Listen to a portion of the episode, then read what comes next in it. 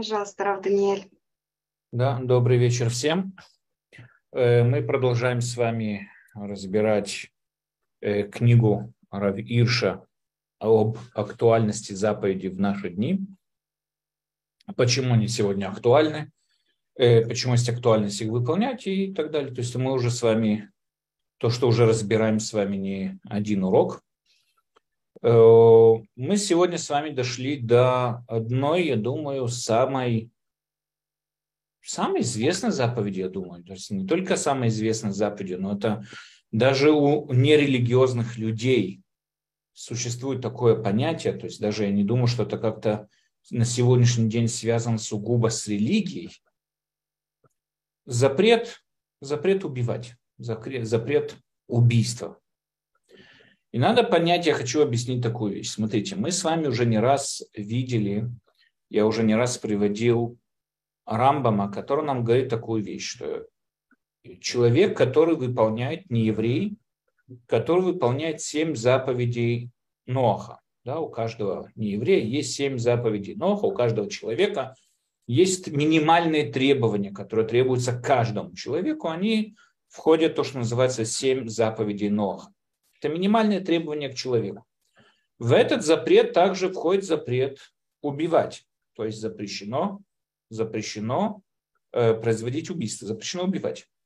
И нам говорит Рамбам такую вещь. Человек, так как э, человек, который выполняет эту заповедь, потому что она очевидна, потому что она понятна, очевидна, и поэтому человек ее выполняет, значит, он ее не выполняет как заповедь, он ее выполняет, потому что для него это абсолютно очевидная вещь. И тогда в данной ситуации этот человек не получает вознаграждение за выполнение заповеди. Он просто молодец, правильный, хороший человек. И практически олам аба, то есть грядущий мир, ему не полагается, но что не выполнил заповедь. Когда же человек да, получает за семь заповедей Ноаха улам аба, когда он их выполняет, потому что он принимает Всевышнего как абсолютную власть над собой Именно поэтому он не совершает те или иные поступки. Не потому, что они общеприняты, не потому, что это общественная нравственность так требует или и так далее. Нет, потому что Всевышний сказал. Тогда у него есть грядущий мир. Опять, естественно, человек, который не выполняет, не убивает в общем, и не имеет значения, почему не убивает, он молодец, никто с этим не спорит. Но заповедь, заповедь он не выполнил. И мы с вами тоже не раз говорили о том, что означает слово заповедь.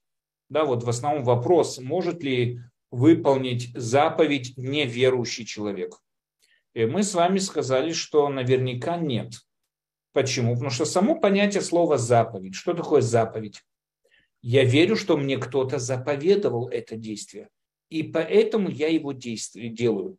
Если я его делаю по разным другим причинам, потому что мне так воспитали, мне сказали, что это нельзя, я законопослушный гражданин, я придерживаюсь какой-то общественной морали. Я не выполняю заповедь по определению своего действия. Я заповедь не выполнил. Для того, чтобы выполнять заповедь, для того, чтобы выполнить заповедь, ее надо, этот поступок должен быть выполнен мною, потому что я верю, что так сказал Всевышний. То есть есть кто-то, кто меня этому заповедовал. Поэтому мы с вами можем найти иногда вот такие, как бы на первый взгляд, очевидные любому человеку очевидные действия. Например, любому человеку очевидно, что убивать нельзя. Любому человеку очевидно, что воровать нельзя, что изменять нельзя, предавать товарища нельзя. Эти понятия очевидны любому человеку. Они понятны. И поэтому, естественно, любой человек должен их не совершать и не должен их нарушать, эти запреты. Или вести себя несоответственно вот этому вот между, межчеловеческому кодексу. Но мы с вами говорим о чем-то другом. Мы с вами говорим именно о самой заповеди. То есть человек не убивает, потому что это запретил Всевышний. Заповедь. И здесь надо понять еще одну такую вещь. Откуда вообще по-настоящему берется запрет убивать.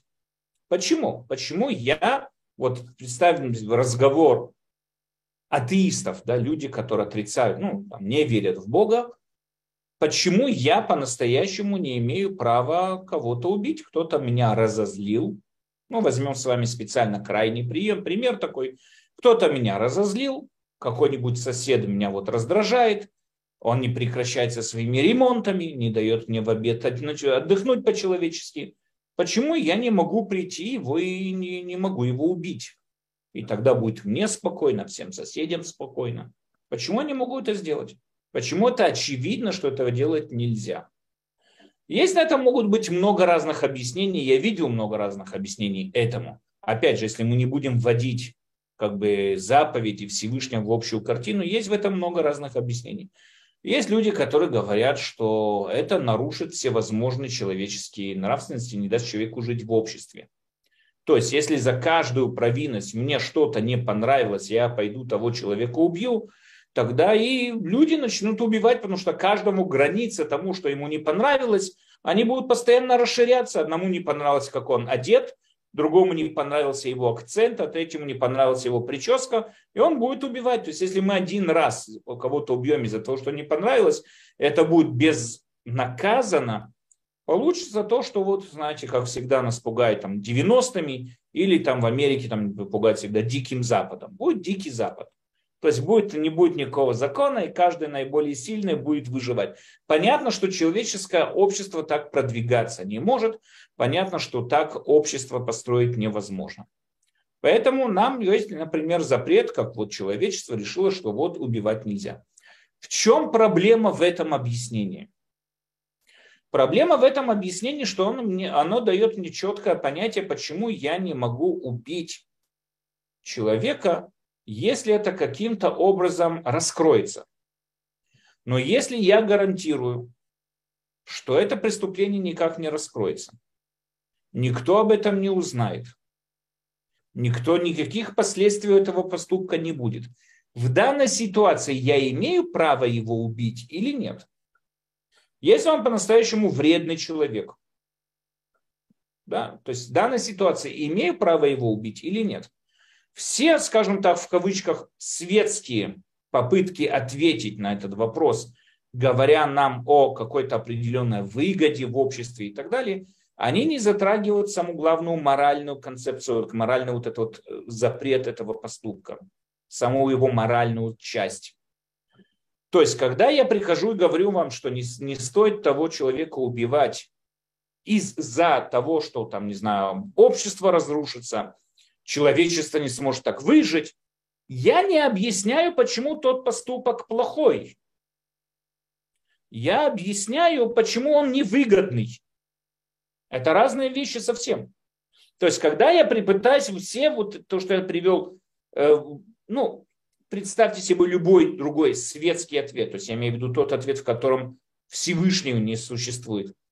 Представьте себе любой другой ответ, он не отвечает на поступы, на, на вопрос, почему этот поступок плохой сам по себе. Он объясняет, почему невыгодный. Хотел ли ты жить в обществе, где все будут убивать? Хотел бы ты, там, не знаю, чтобы убили тебя, если ты кому-то не понравишься? Ответа на все эти вопросы, конечно, нет. Хочешь, чтобы тебя полиция поймала, в тюрьму посадила? Нет, ответа на все эти вопросы нет. Конечно, не хочу. Но это не говорит мне, что поступок плохой, это говорит мне, что общество не понимает того, что понимаю я, ну что я могу с этим поделать. Когда же этот поступок получает статус заповеди, он становится плохим сам по себе. Когда мы говорим, что Тора запрещает его убивать, то есть мы говорим, что есть Всевышний, запрещающий нам совершать этот поступок, тогда он, он уже перестает быть на статусе э, выгоды или невыгоды, а он уже получает совсем другой статус. Если высшая сила, высшая власть Всевышний запрещает, значит это плохой поступок. Значит, он не соответствует высшему разуму, он не соответствует истине. Значит, он плохой поступок сам по себе. Я хочу объяснить, что именно эту, э, этот аспект мы попытаемся сегодня с вами объяснить. Почему? Не почему нельзя убивать и так далее. Почему именно Всевышний запрещает убивать. Не почему невыгодно убивать, а почему убивать это плохо. Это то, что мы попытаемся с вами разобраться. Окей, в Торе мы с вами встречаем несколько абзацев, несколько стихов, которые говорят нам о запрете убийства. Первый запрет нам говорит напрямую. Это написано было на скрижалях Завета. Это 10 заповедей, которые спустил Муше да, вот на горе Синай, который он сошел с этими 10 заповедями. И одна из них напрямую, без каких бы то ни было ком- комментариев, вставок, не вставок, написано четко «не убей». Запрет убивать. Дальше нас приводит Тора еще один запрет. И вот я вам зачитаю, говорится так. Когда будет спор между людьми, то приступят они к суду, чтобы их рассудили и оправдать правого, обвинят виновного. И будет. Если подлежит телесному наказанию виновный, то велит положить его судья и велит бить его спереди по вине его по числу. До 40 ударов нанесет, не прибавит, а если прибавит к этому лишний удар, то будет унижен твой брат у тебя на глазах. Здесь мы с вами встречаемся с еще одной проблемой, с еще одним видом. Э, кроме убийства есть еще и запрет, конечно, телесного ущерба. То есть не только нельзя убивать, нельзя наносить увечья, нельзя калечить человека. Но есть определенные исключения. Какие? Мы с вами видим, что эти исключения касаются запретов э, извините, наказаний за запреты. То есть у нас, допустим, я приведу такой пример, как нам правильно подходить. Да? У нас, например, можно сказать, что в Торе существует определенная нестыковка. В одном месте написано, то, что мы сейчас с вами сказали, не убей, четкий запрет не убить. В другом месте у нас приводится, что за нарушение субботы, допустим, за нарушение субботы, за проклятие там, Всевышнего, и так далее. Из-за этого, извините, полагается смертная казнь. Ну, так, секунду. Так у нас, с одной стороны, написано «не убей», с другой стороны, у нас есть наказание, за которое четко прописана смертная казнь. Как это можно совместить вместе? Есть на это два варианта. Первый вариант может прийти и сказать, что то, что написано «не убей», значит, это есть, э, извините, то, что приводится смертная казнь, то, что существует как смертная казнь, это, наверное, можно убивать, поэтому запрет не убей, он как бы аннулирован и так далее. Но можно сказать нет, что у запрета не убей есть исключение. То есть убивать нельзя, кроме определенных исключений, которые перечисляет Тора. Поэтому в первую очередь очевидно и понятно, что убивать нельзя, но, как я сказал, есть определенные исключения. Одно из этих э, исключений, то, что нам приводит Тора, когда мы наказываем человека, мы, суд, Санедрин, наказывал человека за его провинение, там, за определенные поступки. Иногда полагались палки, иногда полагалась смерть. Окей, дальше.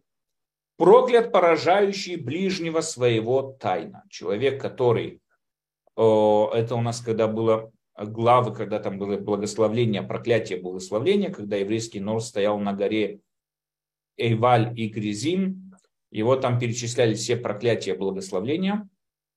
Там написано напрямую, проклят поражающий ближнего своего тайна. Тот, кто бьет своего друга в спину. Его проклинает Тора. Э,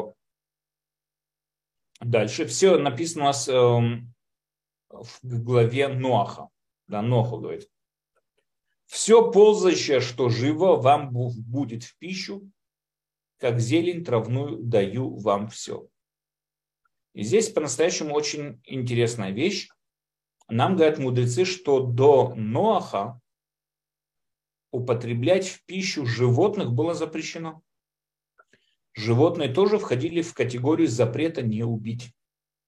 Мы с вами увидим, что изменилось, почему и так далее. Но в всяком случае убивать, что такое убивать?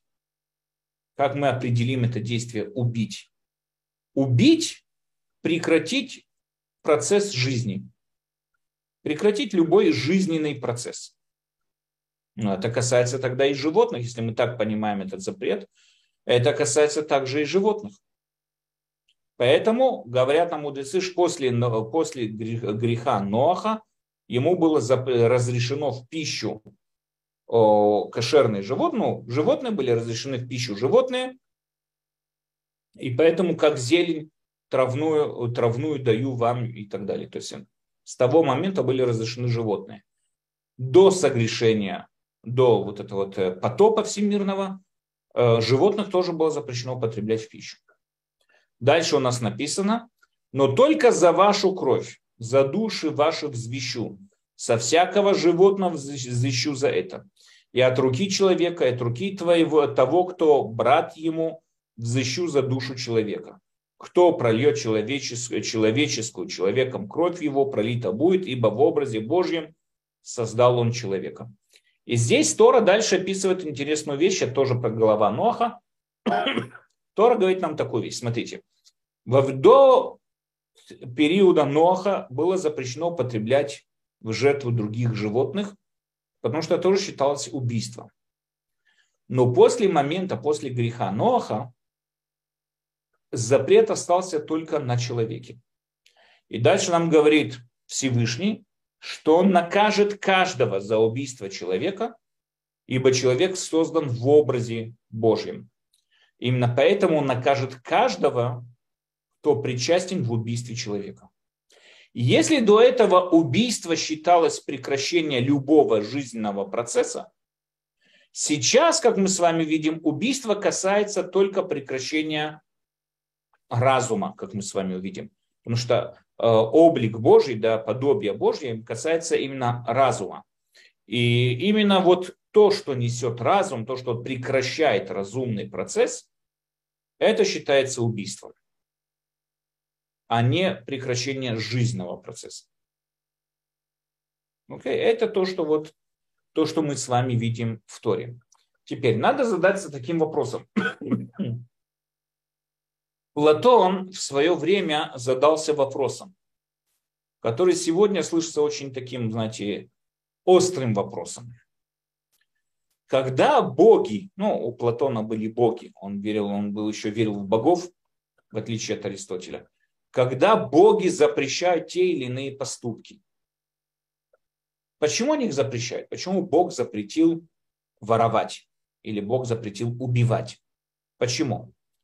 Это потому, что поступки сами по себе аморальные, плохие, и поэтому Бог хочет, чтобы мы делали только все хорошее, и поэтому Он запрещал нам делать плохие поступки, а, а убийство это считается плохим поступком, и поэтому его запрещено делать, потому что это плохой поступок.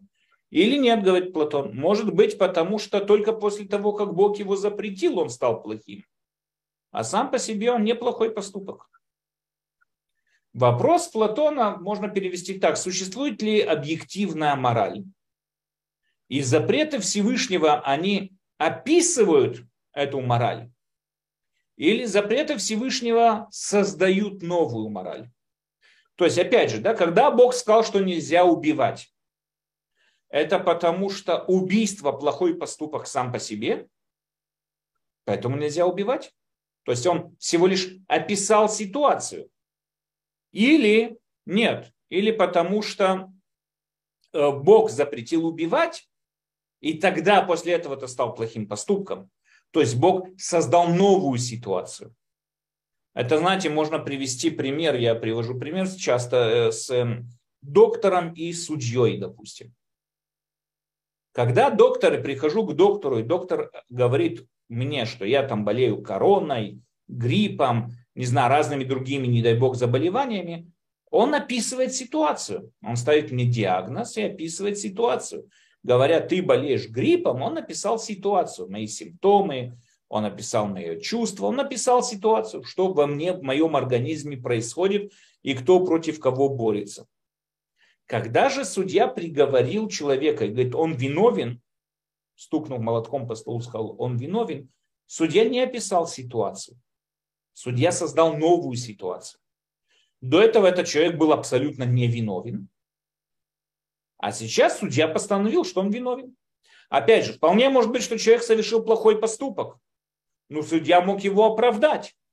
Но сейчас он впоследствии этого поступка установил новый статус для человека. установил новый статус для человека. Сейчас этот человек виновен. Это что-то новое. Создано новое отношение к этому человеку, новый статус по, этому, по отношению к этому человеку. Он создал что-то новое. Так вот, то же самое и здесь. Когда мы говорим, что Бог запрещает убивать, или Бог запрещает воровать, или другие запреты, которые мы дальше с вами увидим. Это потому что поступки, как мы с вами сказали, они плохие сами по себе. И Всевышний всего описал нам ситуацию и сказал, не ведите себя плохо. Или нет, он все-таки создал новую ситуацию. По-настоящему, если бы Бог сказал, что убиваете, мы бы убивали и считали бы это моральным поступком. Только он сказал не убивать, поэтому мы считаем это аморальным поступком. Э, есть у нас, естественно, как во всех вопросах в иудаизме, есть мнение в ту и другую сторону. У нас есть мнение, которое, извините, которое придерживается к одному мнению, мнение, которое придерживается к другому мнению. Рамбам, Рамбам утверждает, что нельзя сказать такое, что Бог, Он произвольно создал ситуацию. Потому что тогда, то есть если по-настоящему мы скажем, что убийство это не плохой, не хороший поступок, только после того, как Бог сказал не убивать, получается, и тогда он стал плохим поступком, получается, что в данной ситуации, говорит Рамбам, получается, что в данной ситуации Бог как бы абсолютно произвольно, без каких бы то ни было причин, говорит, ой, не воруйте, не убивайте. Мог сказать, и убивайте, и воруйте, и обманывайте. Но он решил этого не делать. И тогда это как бы что скажем. Бог совершает какие-то поступки с абсолютно произвольно, без каких бы то ни было причин. Нет, говорит Рамбам, такое сказать невозможно, такое приписать разуму невозможно, потому что определение разума, что он все делает в рамках разума и в рамках намерений. Если Бог сказал, что нельзя убивать, это потому что поступок сам по себе плохой.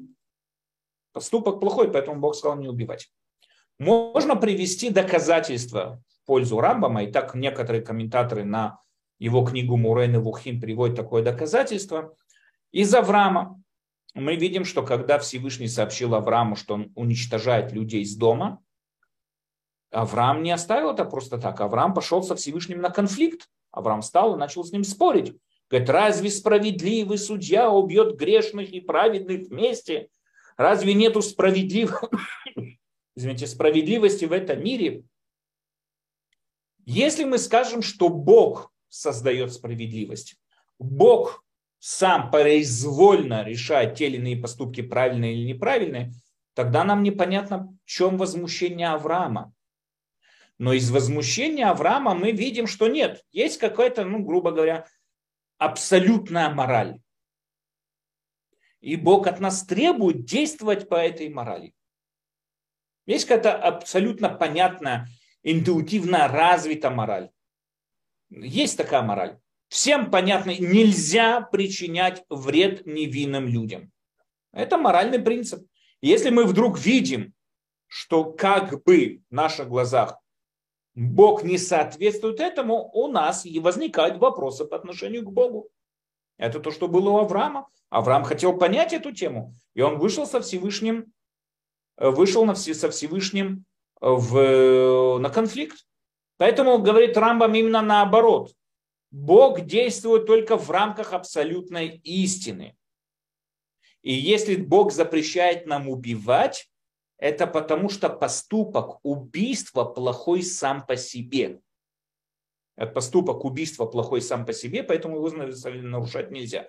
Это не какие-то, знаете, как там по свидетельству Бормна, Гитлер сказал, что это еврейская мораль, да, то есть мораль придумали евреи. Нет, это не еврейская мораль. Это не заповедь Всевышнего нельзя убивать, а до этого можно было. Нет. Мы с вами видим, что в любых человеческих обществах, даже которые были общества еще до формирования Тора, там, законы Хамурави и так далее, мы там тоже видим четкие запреты, что убивать нельзя. То есть это понятно любому человеку как человек, любому разуму, любому сознанию понятно, что на уровне интуиции очевидно и понятно, что есть какие-то определенные действия, которые нарушать невозможно. Только что происходит?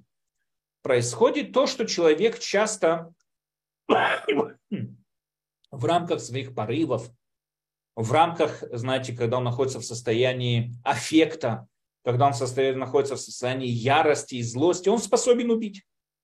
И он способен выйти за рамки вот этого и сказать, нет, такого надо вот убить. То есть ему тоже очевидно, что убивать нельзя. Я вот читал как-то, знаете, в свое время была в Америке организована евреями организация, она немного более надута, чем тем, что она представляла в свое время, называлась кооператив убийц. Кооператив убийства или кооператив убийц и так далее. То есть это были группы, это были наемники, которых нанимала часто итальянская мафия, ими пользовалась. Это были профи- люди, профессиональные убийцы, которых нанимали, заказывали. И они ездили по всем штатам, очень плавно работали, они ездили по всем штатам и совершали преступления там какому-то мафи- мафиози, какому-то не понравился местный шериф в каком-то там далеком техасском городе. Он какими-то планами связывался с нью-йоркской мафией через такого мафиози, который звали Анастасия. С ним связывался, тот перезвонил вот этим вот э, ребятам, объявлял им вот есть такой-то и такой-то заказ, они проводили слежку за этим шерифом. То есть и все было очень четко, очень спланировано, очень гладко все это действовало. На их счет прописано там от десяток до сотен убийств, которые говорят, до сих пор мы не знаем, сколько убийств эта организация совершила. Э, целая огромная организация такая была. И ее организовали, мы знаем, репатрианты из, из Российской империи в то время, из Советского Союза, там знаю, репатрианты из, из из Российской империи, в основном евреи. Не в основном, а евреи. Ее организовали евреи. Это был Авраам Райлис, это был Пеп Штраус. Это было много таких вот еврейских имен. И самое интересное, что когда наконец эту организацию поймали, то есть начали их вылавливать одним за другим, там была целая операция, проведенная с помощью этого вот ФБР и так далее, начали их вылавливать. Когда журналисты получили доступ к этой организации вели интервью уже сидевшимся, сидевшим, сидевшим в тюрьме э, вот этим вот представителям этой организации, они заметили очень интересную вещь, что они никогда не говорили о своих целях как просто каких-то людях. Они их называли или подонок, или мразь. Да, я там убил такого-то подонка, я убил такую-то мразь. И им было очень интересно. Они никогда до этого человека не знали. Они просто получали какой-то заказ, и они шли просто на убийство. Почему ты его называешь подонком? Этот человек был честный шериф, этот человек был, мог быть хорошим полицейским, человек, который мог быть хорошим конгрессменом. То есть люди, которые стояли, не давали мафии развиваться или там местной какой-то преступной организации. И поэтому те решили их убить и так далее. То есть это были абсолютно хорошие люди. Почему ты их э, обзываешь? Почему ты так вот от них выражаешься и так далее? И они заметили очень интересную идею, что когда с ними брали интервью, никто из этих убийц не признавался, что он убийца. То есть они признавали, что совершали преступления. Но у них всегда были объяснения. Там с кем-то берут интервью, говорят, я что, убийца? Я не убийца. Вот в Конгрессе сидят убийцы, которые послали наших солдат на Первую мировую войну, которые послали наших солдат там, на те или другие войны, которые там вот ведут сейчас Вторую мировую войну. Они настоящие убийцы. Я не убийца, я там защищал, кормил свою семью. Или я убивал только таких мразей, которые там мешали другим людям жить. И здесь понятно, здесь современные психологи нам объясняют простую вещь, что человек, ему очень тяжело по-настоящему человеку жить с мыслью, что он по-настоящему преступный, преступник, что он до такой степени аморальный человек. Поэтому у него всегда есть отговорки. Он никогда не скажет, да, я убил, потому что я считаю, что убийство это нормально. Нет, никто такой, нормальный человек такое не скажет. Любому человеку очевидно и понятно, что есть границы. Только его границы чуть-чуть более расширены. Чуть-чуть или очень. Но они более расширены. Он тоже согласен, что убивать нельзя. И Пеп Штраус, там один из основателей, это открыл крупную войну против там других, там другой банды, там мафия братьев Шпиру там открыл целую войну из-за того, что те там плохо отнеслись к девушке какой-то, ее там изнасиловали и так далее. Он поднял там целую войну, и там вот э, Нижний Ицай там был пролит кровью и так далее. Ну, знаете, все эти 20-30-е годы Соединенных Штатов Америки. То есть у него было какое-то чувство справедливости. Ему было очевидно, что так себя с девушкой вести нельзя. Так если тебе так было очевидно, как ты мог быть причастен к десяткам убийств людей? Ответ в его глазах, в его глазах он никого не, он людей не убивал, он не был убийцей, он убивал всяких таких, э, как он там, э, полицейских, шерифов, не людей, мерзости какие-то. Почему это так? Потому что каждому человеку очевидно, что убивать нельзя. Если вполне может быть, если бы он увидел какой-нибудь там, не знаю, фильм про каких-то других там маньяка-убийцу, он бы тоже разозлился. Он бы тоже был бы в гневе за то, что тот убивает невинных людей. Ну ты же сам в этом причастен. Да, только он не убивает невинных людей, у него всегда есть отговорки. Почему у людей есть отговорки? Почему вот эти вот убийц, которые по-настоящему убивали людей и совершали самые страшные преступления, ну почему у них по-настоящему есть, они искали какие-то отговорки? А у них были какие-то объяснения тому или иному поступку. Ответ потому что невозможно, человек не может жить с этой идеей, нормальный, нормативный человек, ему очевидно, что убивать нельзя. Знаете, какие люди по-настоящему вызывают больше всего страха и ужаса? Те люди, которым по-настоящему, не на философском уровне, а по-настоящему не очевидно, что нельзя убивать. Когда нам показывают фильмы про каких-то маньяков, да, каких-то убийц, маньяков и так далее, то, что пугает там больше всего в разговорах с ними, они реально не понимают, почему нельзя убивать. Все животные убивают, живем в мире хищников, почему нельзя убивать? И эти люди вызывают, эти люди вызывают у нас больше всего ужаса и страха. Таким образом, мы можем сделать простой вывод. Очевидно любому человеку, что убивать нельзя. Только что, очень часто человек позволяет себе расширить эти границы из-за своих интересов заработок, выгода, разозлил сосед, что бы то ни было. Он расширяет границы своего вот этого дозволенного, и, и поэтому в данном убивать нельзя, но этого человека убить можно и так далее. То есть он расширяет больше своих границ. Но очевидно, любому нормальному, нормативному человеку, очевидно, что убивать плохо. Только опять же, здесь это вот это не имеет отношения к тому или иному человеку. Поэтому Тора, если мы говорим то, что мы задали вопрос, если мы говорим, что по мнению, как говорит нам Рамбам, что то, что убивать нельзя, это очевидно любому разуму, любому человеку. И Всевышний произвел просто так вот произвольно какой-то моральный поступок и так далее, а Всевышний описывает нам, Тора описывает нам ситуацию, что вот это вот поступок делать нельзя, потому что он плохой. Зачем же тогда нам это делать, если это очевидно каждому человеку? Потому что человеку свойственно расширять свои границы.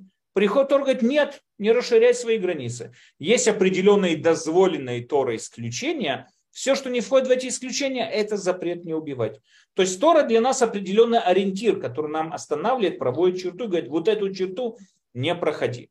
Смотрите, насчет убийства я думаю, что понимаю, что большинство из тех, кто слушают нас, большинство из нормальных людей, конечно, им не приходилось заниматься такими действиями. Но есть другие поступки, которые тоже нам очевидно, что их делать нельзя, но там даже абсолютно нормативно люди расширяют границы. Например, запрет обманывать. Очень часто люди, которые заполняют какие-то документы, какие-то декларации там для налоговой, что бы то ни было, округлять, позволять себе округлять сумму. Это тоже запрет не обманывать, потому что практически это обман. Ну да, здесь какие-то исключения, здесь и так государство уходит, там и так они чиновники, и тогда есть какие-то объяснения. У нас запрет не воровать. И там тоже человек себе позволяет определенное округление. Он не ворует напрямую, но он, например, за счет работы там разговаривает свои, производит свои личные разговоры по телефону, за счет рабочего времени или за счет работы, или что бы это ни было. То есть он себе позволяет больше, чем то, что ну, ну, по идее позволено. Почему? Потому что он расширяет свои границы. Поэтому Тора, когда описывает нам эти запреты, она не создает новые запреты. Она описывает эти запреты. И когда она их описывает для того, чтобы для нас был ориентир, когда в Торе говорится не воровать, означает не воровать. Все. Нет такого, здесь можно... Нет, не воровать, без исключений. Когда Тора говорит не убивать, она именно говорит такой вот указательной форме, просто, понятно, четко, не убивать. Не, не написано там, не убей никого и не подними руку ни на какого там человека и так далее. Почему? Ну что тогда бы люди думаю, начали бы там выкручивать эти законы, ломать ему руки, говорить, да, там на человека руку поднять нельзя, на другого можно, это не человек. Это... Поэтому Тора пишет четко, не убивать. Не убей. Таким самым, тем самым образом, как бы все у человека, где бы как-то что-то выкручивать из этого закона, невозможно. Таким образом, опять же, мы с вами видим, что запрет не убивать, он очевиден, должен быть как минимум, очевиден каждому нормальному человеку. Это интуиция заложена в нашем сознании, в нашем восприятии ситуации, реальности такова, как она и есть. И Тора описывает эту ситуацию, объясняя, что этот поступок, он без каких бы то ни было компромиссов, исключений и так далее, кроме тех исключений, которые который нам э, приводит Тора Окей. Дальше мы с вами видели в законе Ноаха, то, что мы с вами привели, то, что Всевышний говорит Ноху, что э, даже животное, которое убило человека, и тем более человек, который убил человека, все понесут наказание. То есть даже животное, говорит Тора, то есть убийство человека, убийство человека оно несправедливо. Убийство человека, оно аморально. И любое животное, которое производит убийство человека, любое животное, так же, как и любой другой человек, понесет э, ответственность, ну, последствия. Это не означает, что животное будет наказано, потому что животное, у него выбора нет. Животное действует в рамках своего инстинкта. У него нет выбора. Лев не решил кого-то убить, или волк не решил кого-то закусать. Нет у них выбора. Но это несправедливо, это против справедливости, это против порядка, всемирного порядка. Убийство человека нарушает всемирный порядок. Как именно мы это дальше с вами увидим, но это надо понять такую вещь. Это нарушает всемирный баланс, всемирный порядок. Поэтому последствия этого будет у всех. Это не то, что Всевышний накажет сейчас вот этого волка возьмет его за шкирку и куда-то ему там его выбросит и так далее. Нет. То, но эти же самые животные и понесут, те же будут как бы прочувствуют на себе все эти последствия этого убийства человека, которое вот они совершили и так далее. Дальше говорит Равиш нам такую вещь. Все создание этого мира и все созданные в этом мире, они даны человеку в пользу, в пользование. Человеку этот мир предоставлен для его пользования. Как нам написано в самой книге Берешит. Человек должен властвовать над рыбой, над птицей, над всем ползучим. Человек должен плодиться, размножаться и использовать все, что здесь ему есть, как свои подручные средства. Это ему дано, для этого и существует человек. Однако это все, что касается не к человеку. Другого человека надо уважать к другому человеку у нас надо относиться с должным вниманием к жизни другого человека, которым, которым, которым наградил, который наградил его Всевышний. Ведь он, второй человек, тоже создан, как и ты, управлять этим миром и продвигать славу Всевышнего в этом мире. И здесь для того, чтобы понять эту вещь, мы с вами как-то об этом говорили, мы как-то с вами об этом говорили, э, привел идею, которую я когда-то видел у Равкука. Да, Равкук был один из главных раввинов, ну, первый э, раввин, ну, известный раввин э, еще до государства Израиль, он уже был тогда неофициальный раввин государства Израиль. Равкук, он, он говорил такую вещь, что он задался вопросом, зачем Бог как совершенство абсолютное совершенство, зачем ему нужны мы? Мы люди созданы, зачем ему нужен этот мир? Зачем нас было создавать? Опять же, надо понять, да, сам вопрос, он очень опасный. Потому что мы пытаемся своим разумом познать что-то выходящее за пределы всего нашего разума, всего нашего восприятия. Мы пытаемся что-то понять, то, что мы не можем, недоступно нашему пониманию. Мы способны разумом понять процессы, которые наблюдали, которые входят в наш опыт, которые входят в нашу вот категорию нашего мышления и так далее. Как мы можем познать и представить себе вообще разум Всевышнего? Никак. Поэтому изначально, говорит, Рамбам в свое время писал, что от, сам этот вопрос, он опасный сам по себе, потому что он никогда к ответу не приведет. Однако Равкук, да, все-таки задался этим вопросом, и у него ответ заключается в том, что как мы с вами уже не раз говорили, когда затрагивали еще тему веры и доступа к вере, мы с вами сказали, что Всевышний определяется, вот что такое, если мы хотим определить, что такое Бог, это абсолютно совершенство. То есть то, что называется необходимо сущий. Что такое необходимо сущий, надо понять. В чем разница между простым сущим и необходимо сущим. Все, что в этом мире существует, оно существует при определенных условиях. Сам, сама наша Вселенная, если бы не было тех, тех, тех самых условий, которые привели к этой сингулярной выплеску сингулярной энергии, не было бы всей нашей Вселенной. Все, что происходит, оно происходит при определенных условиях. Вся наша Вселенная, она условная. Факт в том, что мы можем себе представить другую Вселенную, не нашу Вселенную. То есть, что такое условно сущее? Условно, то, что называется условно сущее. Условно сущее – это вещь, которая существует при, определен, при определенных условиях. Поэтому, если эти условия не сбудутся, этой вещи существовать не, не будет тоже. Поэтому я могу себе прекрасно представить этот мир и без того компьютера, через который я с вами общаюсь. Я могу представить этот мир без э, людей, которые меня окружают. Я могу себе представить этот мир без нашей Солнечной системы, без всего этого могу себе представить этот мир. То есть само то, что я могу себе его представить, ее существование, оно это показывает нам, что его существование всего лишь условно. Почему я себе могу это представить без всего этого? Потому что если не сойдутся все те условия, которые ко всему тому привели, тогда и мира не будет. Все условно сущее. Все условно сущее. Но тогда задает Аристотель вопрос, сама вот эта вот формировка условно сущая, она берется у Аристотеля. И задает дальше тогда Аристотель задает вопрос, если все вокруг нас условно сущее, то есть оно существует только при определенных условиях, и те условия тоже существуют при определенных условиях, и те самые условия тоже существуют при определенных условиях, тогда почему вообще что бы то ни было существует? Ведь мы с вами говорим о постоянной цепочке условий, бесконечной цепочке условий, которые должны существовать сейчас для того, чтобы все вокруг существовало. Почему же тогда все вокруг существует?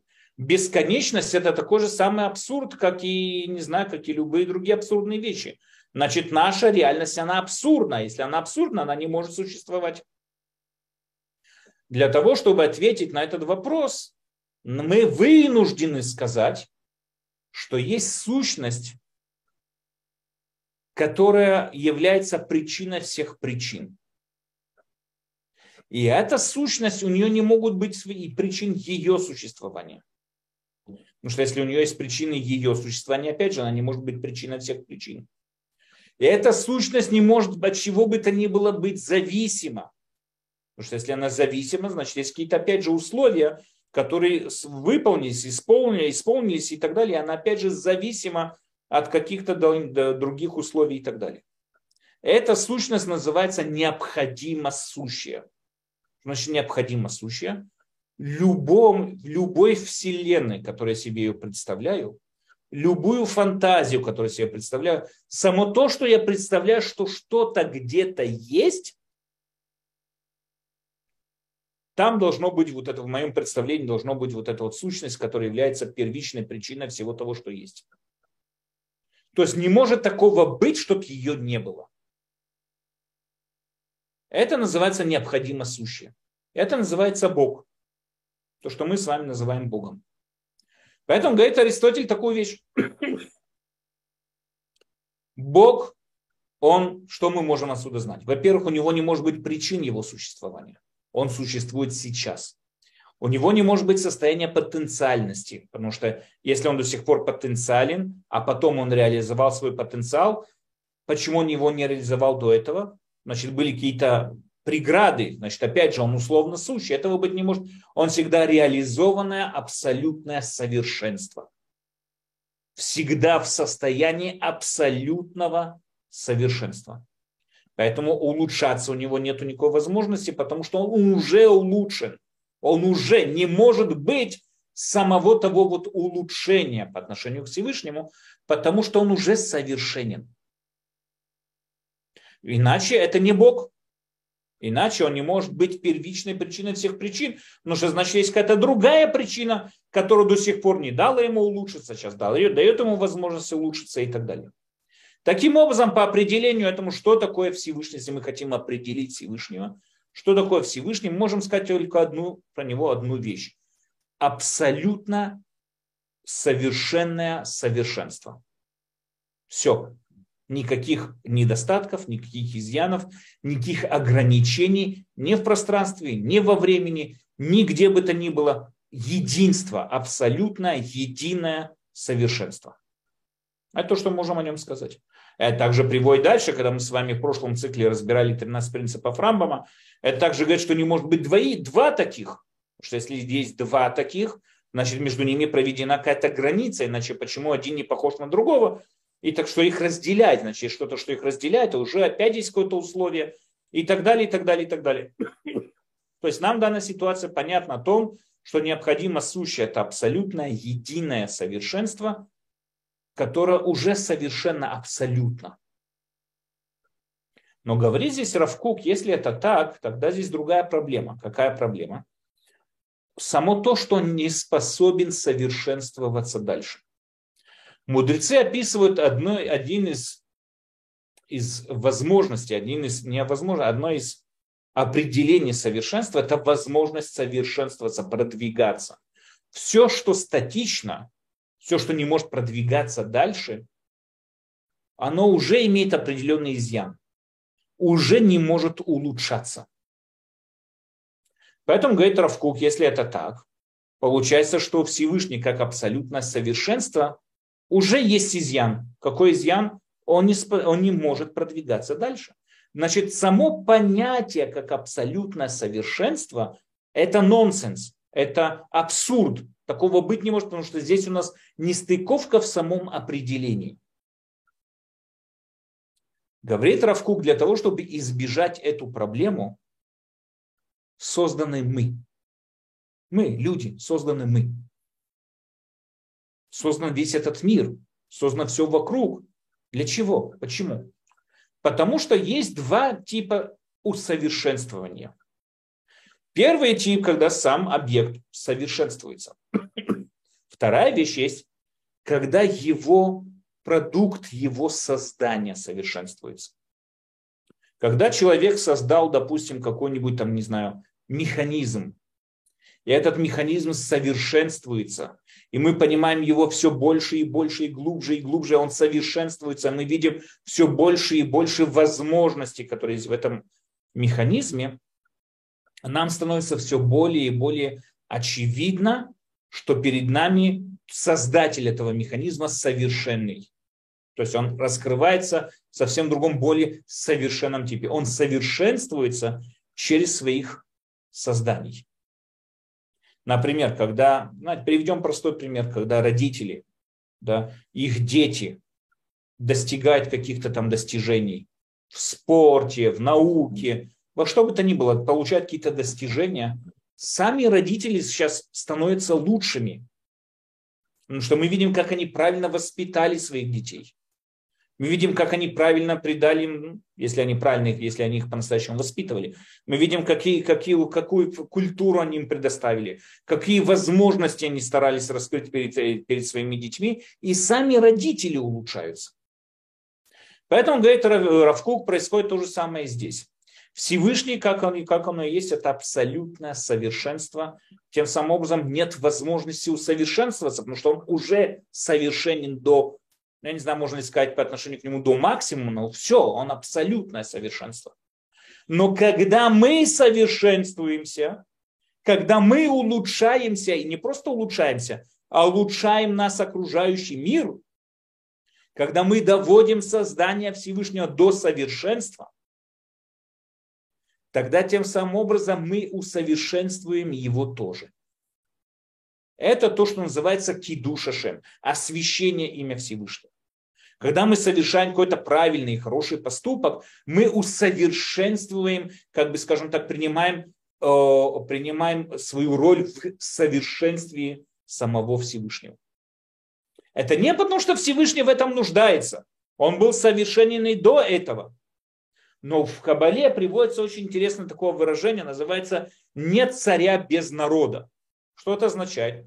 Представьте себе человек, царь, вот представьте себе, не знаю, какое-то королевство, и какой-то там, не знаю, колдун, маг забрал всех людей в этом королевстве. Пропали все полностью, испарились. И остался только один царь. Он царь, он царь, у него статус царя, он сидит на троне, у него есть венец на голове, корона и что бы то ни было. У него есть жезл царский, все, что требуется, у него есть.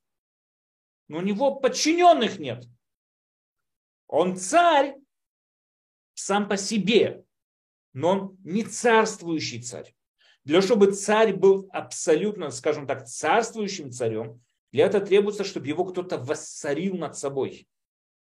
Для этого требуется, чтобы кто-то принял его власть над собой. И тогда он совершенен не просто как царь сам по себе, а в самом его царстве. Именно эту роль, говорит Равкук, играет, мы должны играть мы.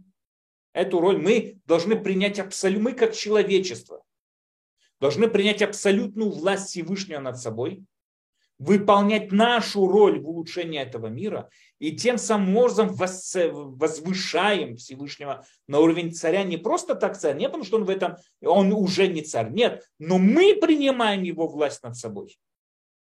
Тем самым образом даем новый, скажем, э, новую возможность его совершенствования его вот этого усовершенствования, чтобы он совершенствовался и так далее. Понимая это, нам сейчас очевидно, понятно, почему запрет убийства, он такой страшный, он такой строгий. Он строгий, потому что когда мы убиваем какого-то другого человека, который способен был улучшить этот мир, потенциально он был способен, он человек – Любой человек, обладающий разумом, потенциально был способен улучшить этот мир. И мы его убиваем, тем самым образом мы как бы, э, не знаю, тяжело это сказать, но как бы ослабеваем совершенствование Всевышнего. Мы как бы нарушаем истинную волю Всевышнего, истинное желание Всевышнего по отношению к этому миру. Поэтому, естественно, мы должны быть очень при очень осторожны. И к этому очень строго мы относимся, к этому запрету. Говорит нам Равиш, что человек, что такое человек? Мы хотим вот с вами определить, что такое человек. Рене Декарт уже сказал своим известным предложением «я мыслю, я существую». Он уже нам определил, что человек, в чем такая вот громкая его фраза, почему его фраза такая известная. Извините одну секунду.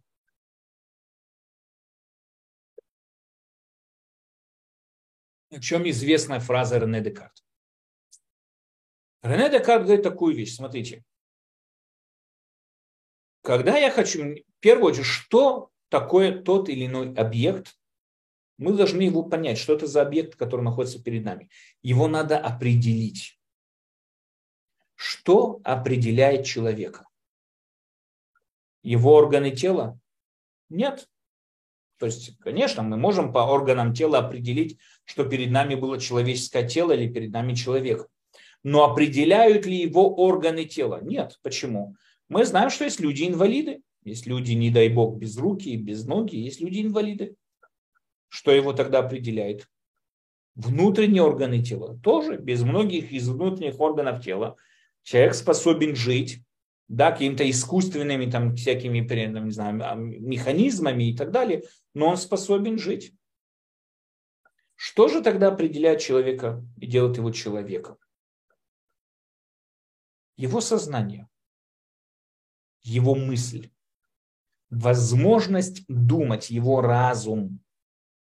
Именно разум, это и есть тот самый, то, что мы с вами до этого сказали, образ Всевышнего. Именно его разум и определяет человека как человека. Именно его разум. Это и делает человека человеком. И здесь, знаете, очень интересная фраза. Когда сказал, вот мы с вами тоже как-то на некоторых уроках разбирали вот эту вот фразу Рене Декарт. Да? То, что он нам сказал? Я мыслю, я существую. Почему он не сказал, я кушаю, я существую? Я вот сейчас пью воду, я существую. Почему он сказал именно я мыслю, я существую? Потому что во всех остальных аспектах можно сомневаться. Кто сказал, что я это я, вдруг мне это снится сон какой-то. Вдруг мне обманывает какой-то демон. Откуда, где есть та самая точка опоры, в которой я убежден на все сто процентов ее истине и правде.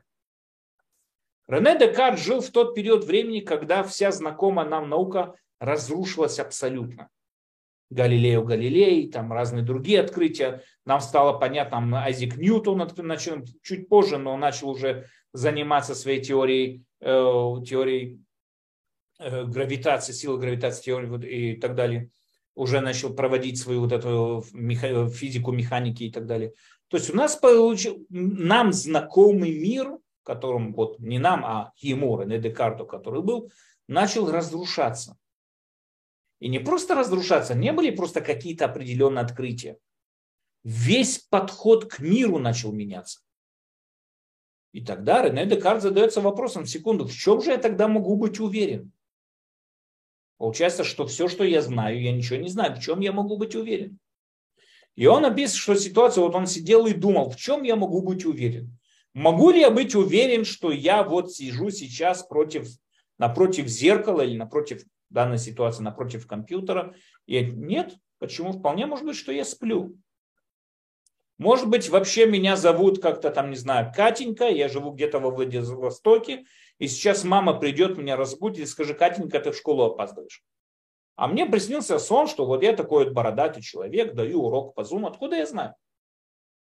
Кто может быть, что может быть для меня вот убедительно, все сто процентов, что то, что я знаю, что я вот те, тот, кем я являюсь, или что вот в этом я убежден на все сто процентов. Рене Декарт пришел к такому понятию. Я мыслю, я существую. В этом сомнений нет.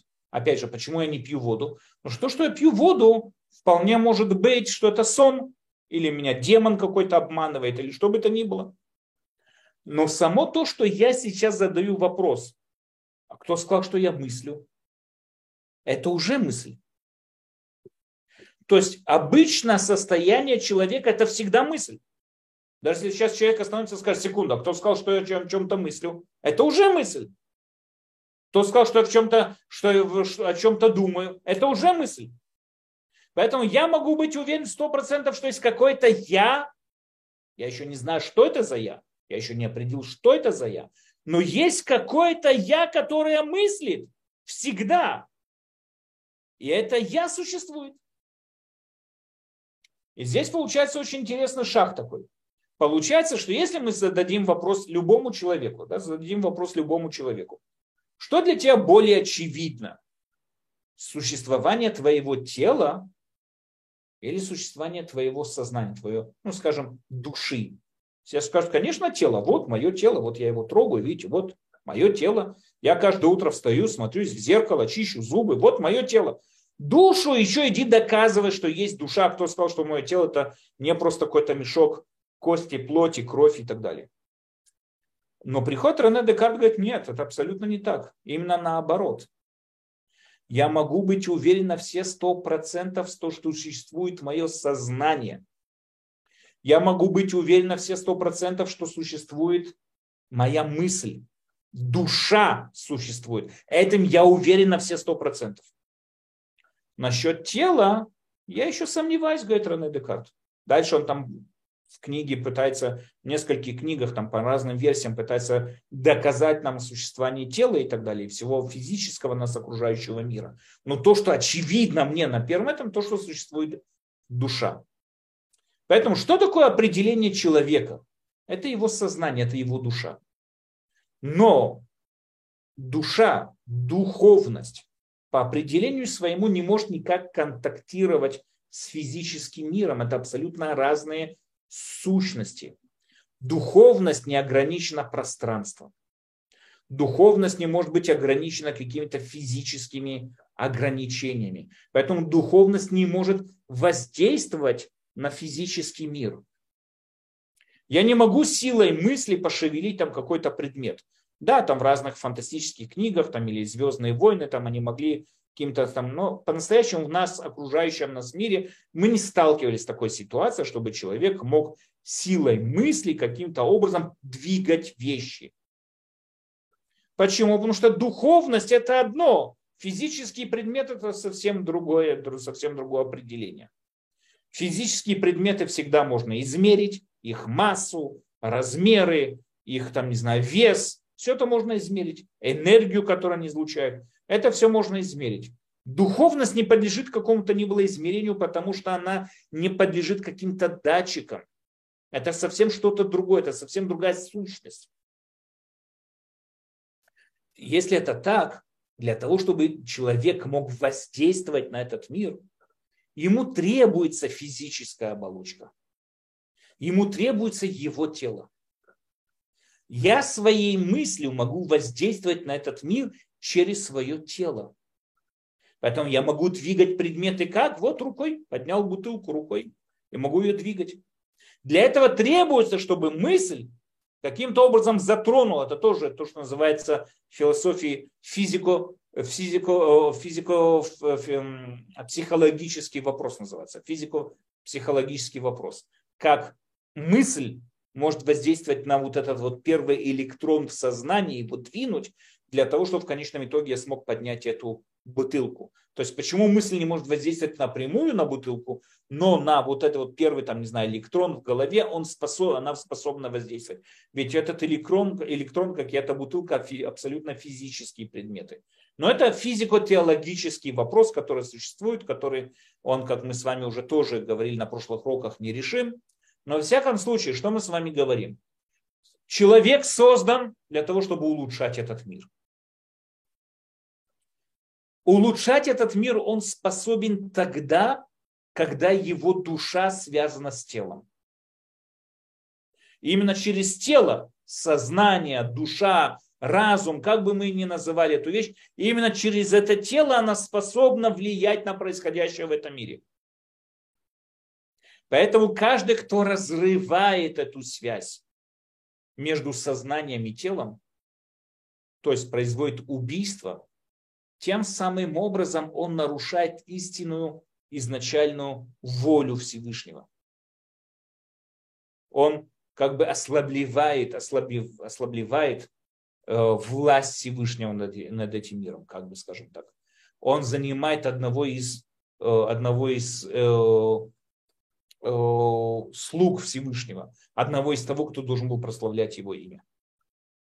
Поэтому убийство это напрямую, это, конечно, преступление против человечества, но это также и преступление, но это также преступление против э, самого Всевышнего. Таким образом, мы должны понимать, человек, который убивает другого человека, он убивает не просто какое-то животное, он убивает образ Бога. Поэтому говорит нам Тора, не поднимай руку против Бога, не убивай. И здесь надо заметить такую вещь, да, вот мы с вами сказали вначале, почему мы видели, что изначально запрет касался всех животных, а потом в дальнейшем он касался только людей. Почему в дальнейшем только людей убивать нельзя? Почему животных можно, а людей нет? Потому что мы не говорим просто о прекращении какого-то жизненного процесса. Мы говорим сейчас о том, что человек при убийстве своем, он разрывает связь между разумом и физическим миром. У животных и так разума, ну, того разума, о котором мы с вами говорим, разума нет. У них есть разум на основе, я имею в виду, там, на основе интуиции и так далее, это конечно. Но нету того самого разума, который способен выбирать, способен принимать решения, взвешивать, взвешивать решения, принимать решения. У животных этого нет. Животные действуют в основном в рамках своего инстинкта. Поэтому убийство животных может быть очень несправедливым, очень жестоким, но оно не несет такого большого ущерба и такого большого недостатка в этот мир, как убийство человека. А убийство человека приводит к абсолютному дисбалансу, да, приводит к тому, что один из тех, кто должен был усовершенствовать Всевышнего, пропал, и тем самым образом мы ограничиваем прославление имя Всевышнего в этом мире. Окей, у нас есть еще некоторые темы, о которых мы должны будем поговорить по отношению к убийству. Так что мы, надеюсь, увидимся, не знаю, сможу, смогу ли я на следующей неделе, потому что у нас планируется бармитсва. Но мы с Безратышем с вами, надеюсь, что смогу. Так что мы с вами без Ратышем продолжим дальше разбирать эту тему. И да, если есть какие-то вопросы. Спасибо огромное за урок. Прав Даниэль, есть вопросы. Начнем с голосовых. Так, Геннадий, пожалуйста. Шалом, вот вы сказали, что до Ноха не приносили в жертву животных, а как же Авель, он же овец принес в жертву? Не, в жертву да, но для, для употребления, скажем так, для употребления в пищу человеку они, они были запрещены.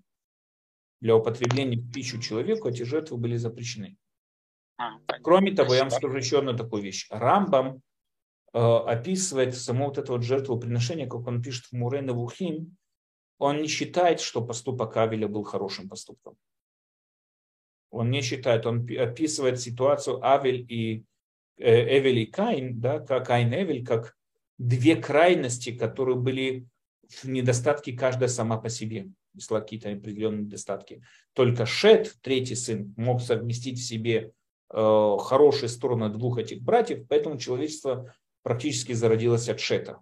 Но ситуация с Кайном, с Авелем, Рамбам не видит там что-то такого вот хорошего, и там, что Авель был праведник, а Каин был неправедник. Нам в общем очень непонятна ситуация с Каином и Авелем. Да? То есть почему ту жертву принял, ту жертву не принял. Там намного больше вопросов, чем ответов. И Рамбам видит здесь как аллегорию двух сторон в человеческом, ну это отдельный урок, который могу дать, там, две стороны в человеческом сознании, каждая из них своя крайняя сама по себе. Поэтому то, что Авель принес жертвоприношение, это еще никто не сказал, что это хороший поступок.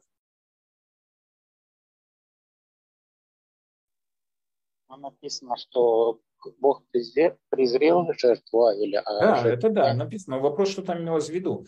Почему он презрел жертву Авеля, почему не жертву Каина? Богу именно козлята нравятся. Почему? Мы не знаем. Опять же, да, это не обязательно, что он презрел его жертву из-за того, что тот привел ему животных. Не знаю. Опять же, я могу сказать, смотрите, иногда есть вопросы, которые звучат намного лучше, чем сами ответы. И все, что касается главы с Каином, Авелем, и вообще все, что касается первой главы Берешит в Торе, там намного больше ответов, чем вопросов. И я думаю, что это не просто так. То есть это тему, которую надо разобрать. И опять же, Рамбам в Мурена Вухим приводит, в своей книге Мурена Вухим, он приводит целую, э, скажем там, аллегорию на эту тему, что именно имелось в виду. Он там всю эту главу раскладывает по полкам, что именно там хотелось от нас и о чем именно говорит нам эта глава. Но нигде не написано, что Авель был больше праведник, чем Каин. Не, ну конечно, в конечном итоге Каин его убил, но как бы до этого нигде не написано, что именно Каин был, э, что Авель был более праведник, чем Каин.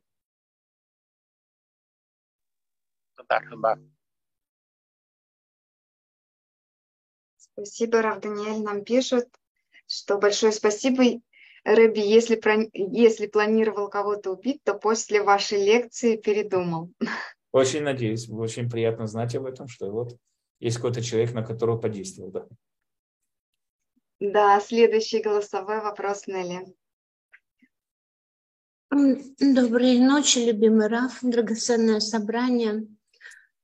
Как обычно, ни разу не пожалела, что выбрала родиться еврейкой. Я уже здесь вместе с вами территориально, я в Аждоте уже 10 дней и наслаждаю наслаждение и наслаждаюсь от того, что наслаждаюсь. Прекрасный город Аждот. Наслаждаю Творца, да. У меня такие, да, есть два вопроса. Один хорошо помню, другой сейчас в процессе. Смотрите, совершающее убийство нарушает э, связь между душой и телом, вы говорите. Я правильно понимаю, что это двойное убийство? Прежде всего, человек убивает себя, нарушает твоя, э, э, убийца убивает себя, нарушив связь. И второе убийство – это физическое убийство и прерывание связи души и тела непосредственно с тем, кого он убил. Это правильное понимание о двойном любое, убийстве? Любое согрешение человек портит в первую очередь себя. То есть любая, знаете, это даже не просто, это правильно говорите, да, но как и любая другая вредная привычка. Человек, который курит, или человек, который нарушает прописанную ему диету, в первую очередь он наказывает себя, не, не своего диетолога, и не там доктора, по, там, не знаю, который там его лечит от курения, своего кардиолога, он в первую очередь наказывает себя. То же самое здесь. В любом преступлении, в любом нарушении э, правильного поступка, в первую очередь человек наказывает самого себя. Да. Да, я, э, я прошу прощения, потому что есть вопросы, я вспомню. Вот сейчас э, был вопрос, и я, у меня вылетело, но я просто, видимо, счастлива. Это тоже стресс. Спасибо. Спасибо. Да, конечно, Нелли, вы можете в любое время поднять руку и, конечно же, включить микрофон. Так, следующий вопрос. Шалом Рав Даниэль, не убей и не бей из криминальных побуждений. А если самозащита, сохранение жизни? Пинхас внука Аарону убил и остановил мор в народе. Да, то, что мы с вами сказали, что есть, конечно, в этом исключение, которое приводит сама Тора. Мы затронем на следующем уроке без Раташем, э, затронем вот эти вот исключения, которые правильно вот в вопросе были приведены. Это самозащита, это поступок Пинхаса и так далее, и так далее. Мы это более подробно разберем. Ну да, но эти исключения приводятся самой Торой. То, что мы говорили до этого, чтобы человек очень часто сам для себя находит разные оправдания, разные исключения. Это, конечно, ни в коем случае делать нельзя. Тора пишет нам не убей.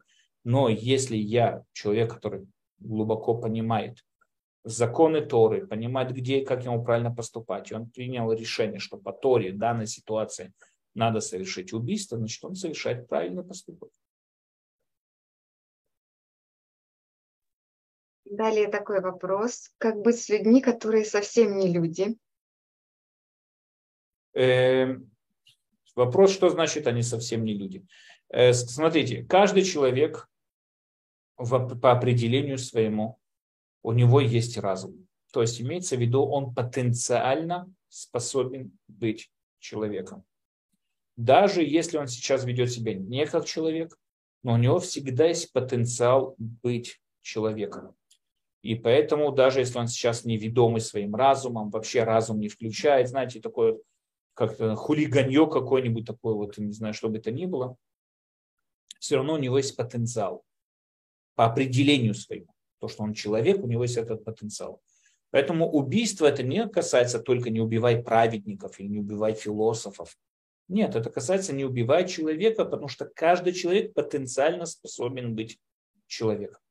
Надо заметить такую вещь, да, что э, иудаизм определяет, я не знаю, как другие религии, но по своим законам иудаизм определяет очень часто, э, ну, дает определение сущностям по их потенциалу. Например, э, один из запретов наиболее известных, вот этой вот постоянной дискуссии между религией и наукой в отношениях абортов. Да, то есть мы нам запрещено прекращать жизненный процесс, а не убивать живого человека.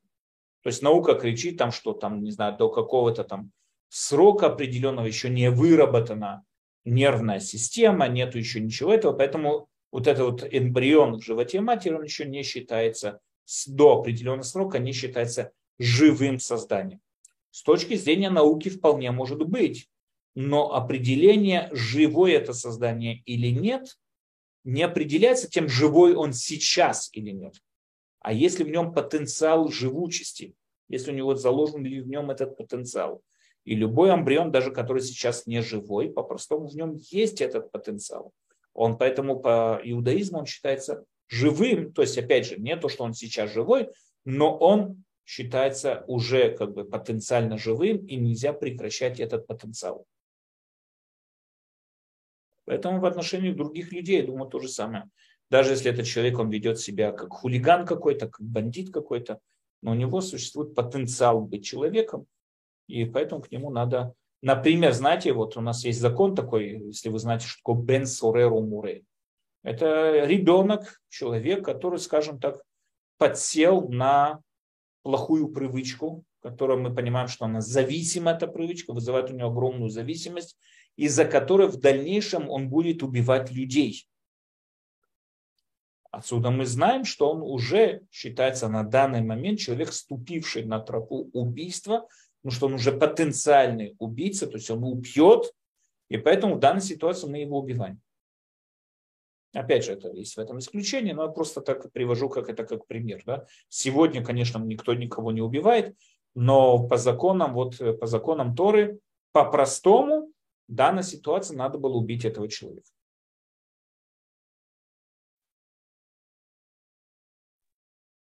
Следующий вопрос, Даниэль, добрый вечер. А почему Бог не запретил это на программном уровне, чтобы физически нарушить нельзя было? Э, потому что, смотрите, в само понятие как разум, разум, когда человек осознает, понимает эту вещь, она всегда включает в себя выбор.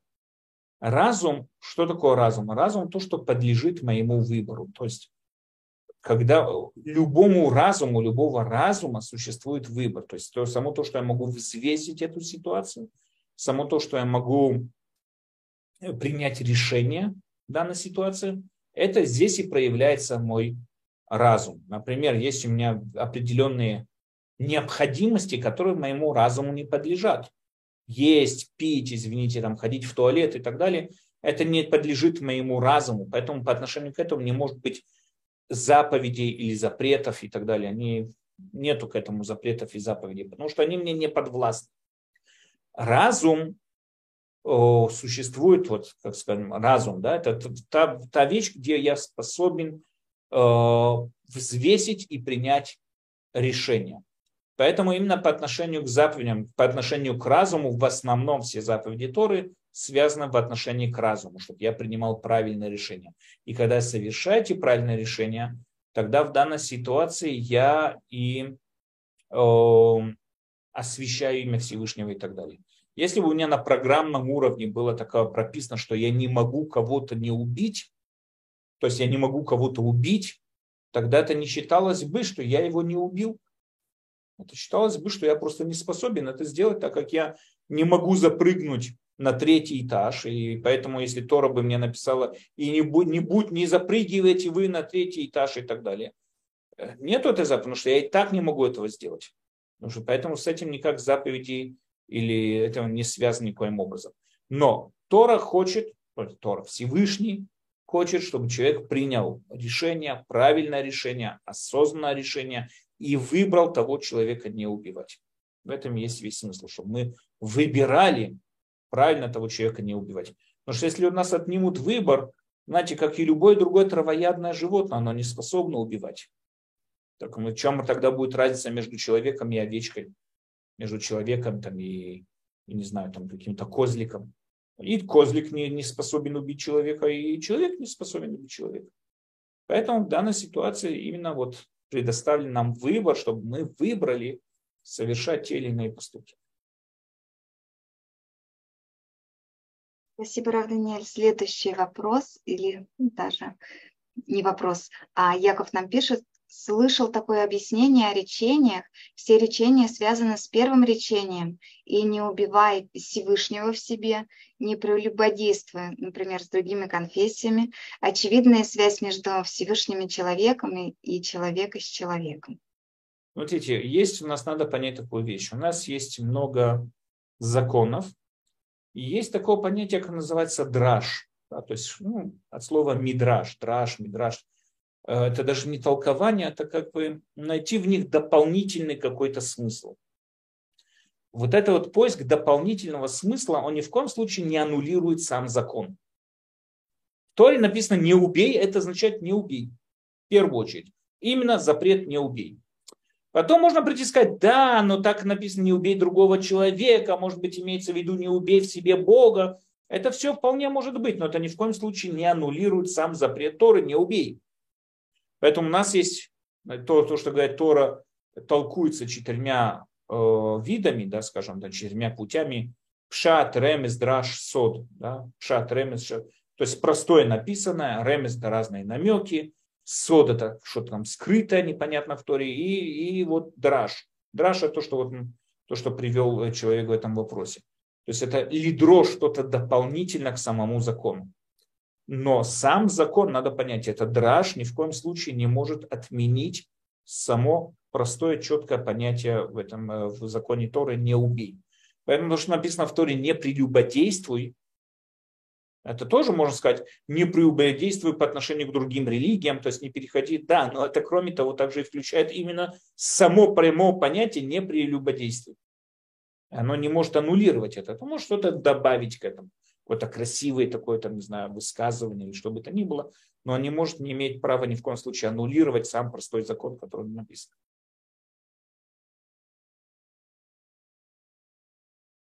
Спасибо, Рав Даниэль. Анна, у вас была поднята рука, пожалуйста. А, шалом, Рав Даниэль. Вопрос такой по поводу Машеха. Сказано, что он будет вести войны праведные, возможно, даже будут целые народы уничтожены. Понятно, это не превентивное будет или как-то, я не знаю, но получается, что будет исчерпан лимит на самосовершенствование.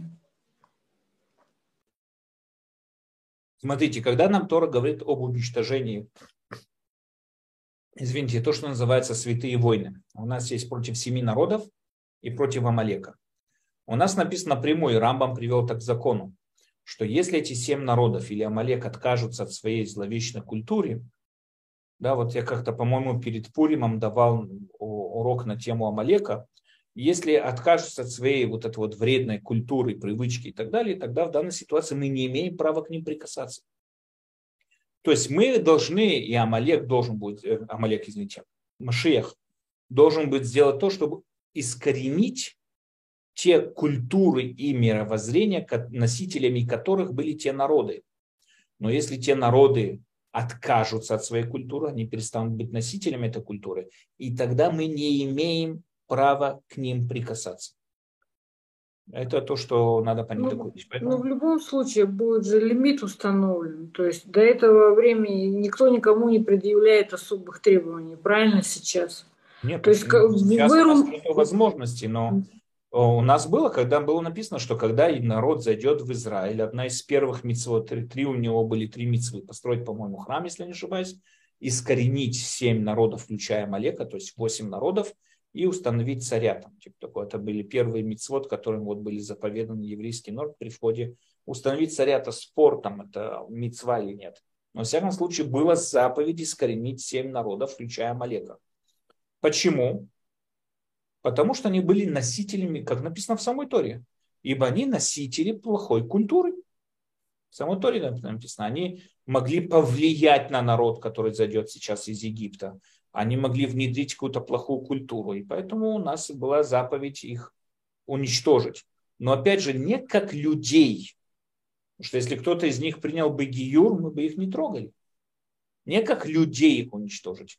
И даже если бы не принял гиюр, нам говорит Рамбам в Кесов Мишна, толкует Рамбама, если бы они приняли семь заповедей Ноаха, мы их не имеем права трогать. Потому что э, запрет касается именно э, заповедь уничтожить саму культуру, а не тот народ. Теперь, смотрите, сегодня, конечно, когда придет Машиях, он установит, он проявит истину. То есть будет истина главная, главный аргумент для всего. То есть вокруг истины построить народ, построить культуру и так далее. Все, кто будет мешать этой истине, или будут истреблены, или примут эту истину на себя.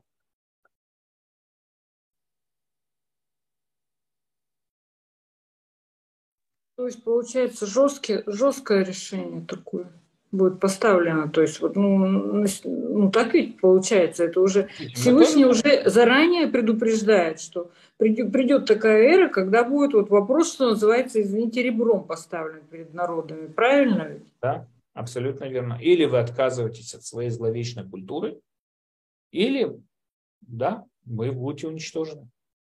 Совершенно верно. Поэтому, наоборот, им дается возможность отказаться от культуры. Но опять же, смотрите, я не знаю, сегодня ли существует такая культура, и не знаю, опять же, сегодня ли это существует, и что бы это ни было. Но если мы скажем, что она и существовала, и будет существовать, тогда да, им будет дана возможность отказаться от этого. Да будет дана возможность отказаться от всего вредного, это, конечно.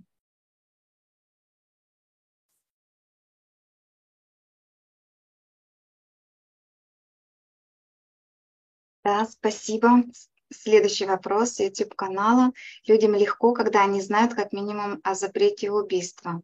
А как а, относиться к, к злословию? Что? Совершенно верно. Злословие – это тоже очень страшный запрет.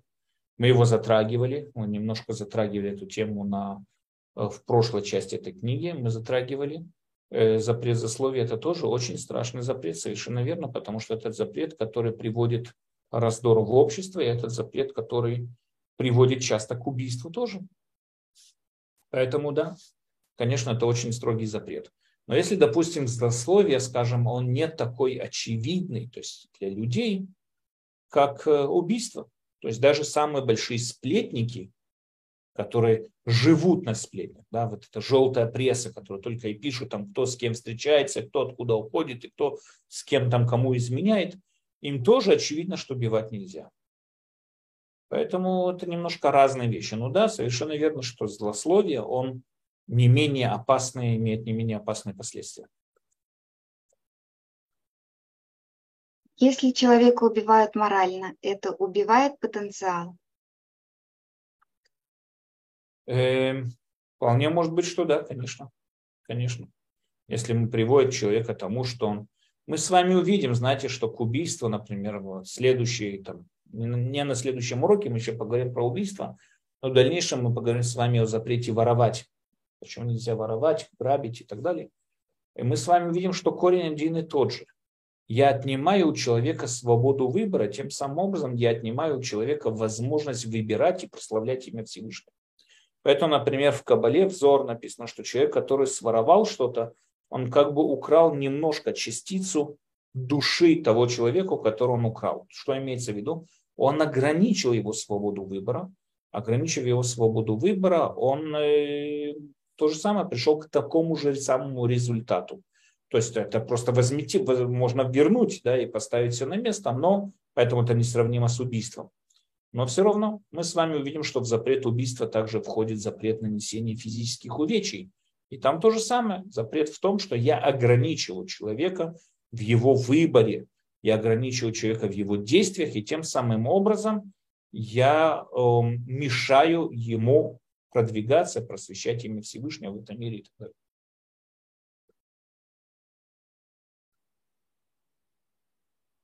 Спасибо, Равданиэль. Следующий вопрос. Рассматривает ли Раф Гирш вопрос отношения человека к власти на разных уровнях? Само отношение человека к власти, это уже нам говорит, смотрите, надо объяснить такую вещь. Власть сама по себе, какой бы она ни была, она хорошая. То есть я объясню сейчас, о чем я говорю.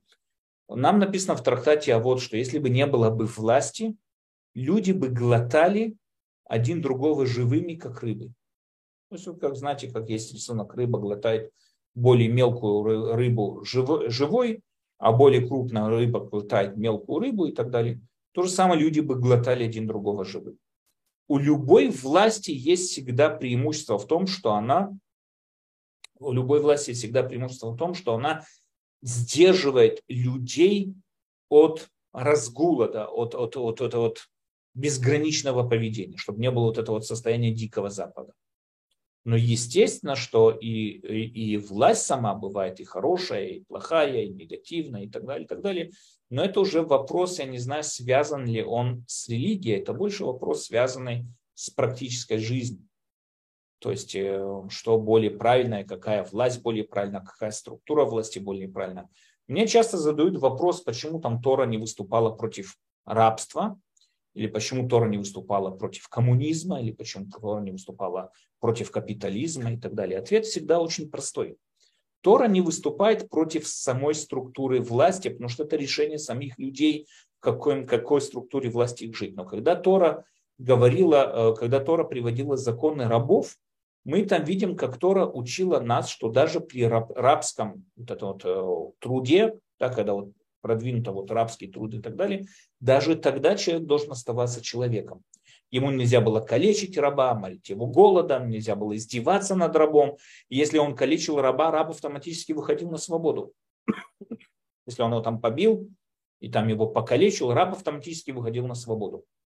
То есть, там, чтобы была ситуация, которая была там с этим э, дядюшка Сэмом, или как там, хижина дядюшка Тома, дядюшка Сэм, я уже не помню там, э, что дедуш, э, дядюшка, Том, по-моему, да, там известный такой роман, в иудаизме этого бы произойти не могло, даже в момент, когда во всем мире существовал рабский труд. Почему? Потому что если бы Тора выступала против той или иной структуры власти, она не была бы актуальна в том обществе. Допустим, Тора сейчас выступает против, выступала бы там 2000 лет тому назад против рабского труда. Значит, а весь мир был в рабском труде. Тора была бы не актуальна не могли бы выполнять Тору в Римской империи, не могли бы выполнять Тору при греках, не могли бы выполнять Тору практически во всех других местах, где существовал рабский труд. Поэтому Тора специально не выходит против той или иной структуры власти, но Тора нас учит, что при любой структуре власти надо быть человеком. Будь то коммунизм, капитализм, рабский труд, социализм и все остальные измы, которые мы с вами знаем. Всегда человек должен оставаться человеком, и поэтому это и придает возможность истории быть актуальной во всех структурах власти. Это то, что должно быть. Но нам само отношение к власти у нас уже написано в трактате А вот, Во-первых, власти мы должны быть благодарны, что власть существует. А второе, надо нас предупреждать не сближаться к власти. Потому что власть все то время, что в тебе нуждается, она будет в тебе подлизываться, а как только перестанет в тебе нуждаться, просто тебя выплюнет. Это нас уже предупреждает уже Масех это вот к власти не, не сближаться с властью.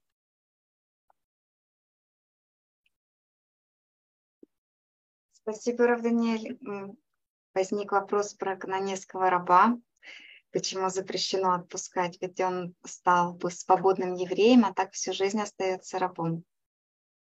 Да, есть там несколько а, ответов. Есть, есть такое мнение, которое говорит, что их отпускать нельзя. Если не ошибаюсь, это было мнение Раби Мейра, по-моему, не помню, кто-то из мудрецов Талмуда. Он это уточнял из стиха Торы.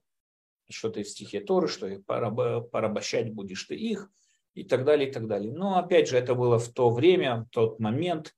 И даже когда вот он держал у себя рабов, все равно, конечно, издеваться над рабами было запрещено.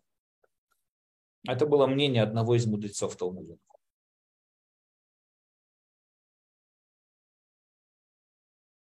Спасибо. Следующий вопрос. Татьяна хотела узнать э, про смертную казнь. Если можно, то уточните вопрос. У вас включен микрофон. Татьяна, добрый вечер. Да, добрый вечер. Ну, вообще-то, может быть, уже... Добрый вечер, спасибо большое всем. Уже, может быть, вы ответили немножко на этот вопрос, но все равно все... у меня всегда остается какое-то сомнение, потому что все-таки первые заповеди были вот нам кушать э, э, травку, то есть не травку, животным кушать травку, а нам кушать э, плоды. И все-таки в какой-то момент мы от этого отходим. И вы очень хорошо все объяснили, и все равно остается какое-то странное ощущение, что мы э, все равно что-то нарушаем и как бы себя подде- подделываемся. Я, под... да, я подчеркну, не то, что мы это нарушаем, но нам это дозволено. Например, ну, да. тот самый Равкук и его ближайшие ученики были вегетарианцы. То есть они не употребляли животных в пищу, потому что Равкук считал, что это последовательность греха первого человека. А если мы хотим исправить этот грех, значит нам, то есть это, скажем так, после того, как человек, это символизирует спад человечества. Потребление mm-hmm. животных в пищу символизирует спад человечества, так читал Равкук. И поэтому он всю свою жизнь был вегетарианец, и очень многие его последователи вегетарианцы до сих пор тоже. Его такие ярые ученики, например, у нас был его ученик Арава Назир, я не помню, как его звали, Арава Назир его называли, и были ученики Рава Назира, все вот ученики Равкука, они были все вегетарианцы, животных не употребляли в пищу, и именно по этой причине, потому что они говорили, что вот это вот потребление животных в пищу символизирует спад человечества. То есть то, что дозволено да. человеку, это еще не говорит, что это хорошо. То есть, mm-hmm. да, то есть надо разделить. Это нет у нас заповеди употреблять, так они считали, да, нет у нас заповеди употреблять животных в пищу. Это нам дозволено употреблять животных в пищу, потому что мы как бы очень резко упали. Есть другие мнения, которые, да, считают, что есть такая заповедь, там, не знаю, там, в праздник кушать животных и так далее, и так далее. Но опять же, это, не знаю, то есть, если человек, он вегетарианец, я не думаю, что этим самым нарушает Тору. А, если поэтому это думаю, что это именно то, что говорил Равкук, что это определенное описание определенного спада в человечестве, и которое поэтому было дозволено человеку употреблять животных в пищу, но это ни в коем случае не говорит, что это хорошо. Это говорит, что мы вот такая да, очень, ситуация, не поделаешь. Очень согласна. Я чувствую себя как будто как перевоплощение Равкука. Абсолютно. Вот. А насчет... Почувствовал. А по поводу смертной казни, ведь это тоже какое-то разрешение, в общем-то, падения наше, да? Все-таки мы убиваем. сама по себе, смотрите, во-первых, наверное, хочу подчеркнуть такую вещь. Для того, чтобы по Торе человеку полагалась смертная казнь, это надо быть таким оболтусом. То есть это надо так стараться изо всех сил, чтобы человека убили, что я думаю, его прям мы спасем человечество, если мы его убьем потому что это надо очень стараться. И в основном нам написано, что, например, вот то, что я привел там пример с Бен Суреру Муре и разные другие ситуации, накладывается такое огромное условие и ограничение на судей, на свидетелей, на, на ситуации, что он говорит Талмуд, что это невозможно. То есть нет такого, тут невозможно привести к смертной казни. То есть это говорит Гмара, да, да, смертная казнь практически почти ни разу в истории иудаизма не исполнялась. Тогда зачем она приводится? Говорят мудрецы, чтобы мы учили и получали за это вознаграждение. То есть смертная казнь очень часто приводится для того, чтобы показать нам иерархию поступков. Вот нарушение субботы – это очень ужасный поступок. Э, не знаю, там оскорбление Всевышнего – это ужасный поступок. За это полагается строгая смертная казнь. Это не то, что человека казнили, потому что практически невозможно – Каждый, кто изучает эти законы, ему понятно, до какой степени они невыполнимы и невозможно по еврейским законам кого-то убить по законам Торы и так далее. То есть это надо очень-очень стараться для того, чтобы заработать смертную казнь. Нам говорится, что Санедрин, который убивал раз в 70 лет, этот Санедрин расформировали, потому что считалось жестоким Санедрином. Жестоким Санедрином. То есть поэтому, почему? Потому что невозможно. Настоящему было невозможно по Торе э, кого-то казнить и так далее. И для чего же опять же эти законы приводятся? Они приводятся для того, чтобы показать нам иерархию поступков и сказать нам, показать, что вот нарушение субботы в определенном аспекте он даже хуже, чем убийство другого человека. Потому что при убийстве человека я грешу по, э, по отношению к тому самому человеку, а в нарушении субботы я опровергаю полностью всю власть Всевышнего над этим миром. Поэтому нам может показаться, ну, подумаешь, человек там зажег сигарету в субботу или включил телевизор в субботу, ничего страшного. Но Тора видит в этом намного более страшный поступок, чем в убийстве. Почему? Потому что нарушение субботы – это именно опровержение власти Всевышнего. Убийство, ну да, человек в ярости на кого-то там сорвался – или человек там чем-то там, не знаю, там где-то на грабли какие-то наступил и так далее. А вот нарушение субботы это прямо опровержение абсолютно, то есть это запрет, бьющий прям под корень. Человек, который нарушает субботу, он снимает с себя абсолютно всю власть Всевышнего, поэтому наказание за этот запрет более строгое. Поэтому... Большое, да. Да. Большое спасибо за такие ясные, прекрасные ответы и разъяснения и за вашу лекцию. Спасибо. Следующий голосовой вопрос, Неля. Дорогой Раф, драгоценное собрание. Прежде всего хотела, как и Таня, э, сказать о благодарности. Э, и кроме нее в душе э, нет проблем, поскольку этой лекции мы, на, на мой взгляд, добились того, что Творец раскрылся между нами, поскольку я в процессе лекции получала потерпела и пождала, и получала ответы на те вопросы, которые внутри меня возникали так или иначе. И, то есть мы все вместе были синхронизированы, и, как мы знаем, хорошо, что всегда вопросы появляются уже из существующих ответов. И тем не менее, что называется, на десерт. А что у нас с самоубийством, дорогой Раф? Самоубийство? Да. Или я даже бы сказала, только мысли о нем даже? Э, смотрите, самоубийство считается очень большим грехом, потому что оно считается убийством. Какая разница, я оторвал душу от тела у другого человека или я оторвал душу от тела у самого себя? В обоих ситуациях я совершил убийство. То, что мы называем это самоубийство, имеется в виду, что я сам себя убил. Но это убийство. Это то же самое убийство, как и убийство любого другого человека. То, что я сам себя убил, это не понижается этот поступок.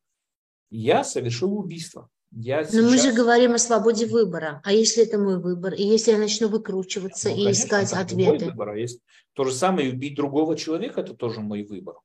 Мой выбор убить другого человека. Тоже мой выбор. Но совершенно верно, я выбрал совершить страшное преступление. Я выбрал убить. И не имеет значения убить себя или убить другого человека. Я сейчас забрал какую-то пешку из шахматной доски Всевышнего.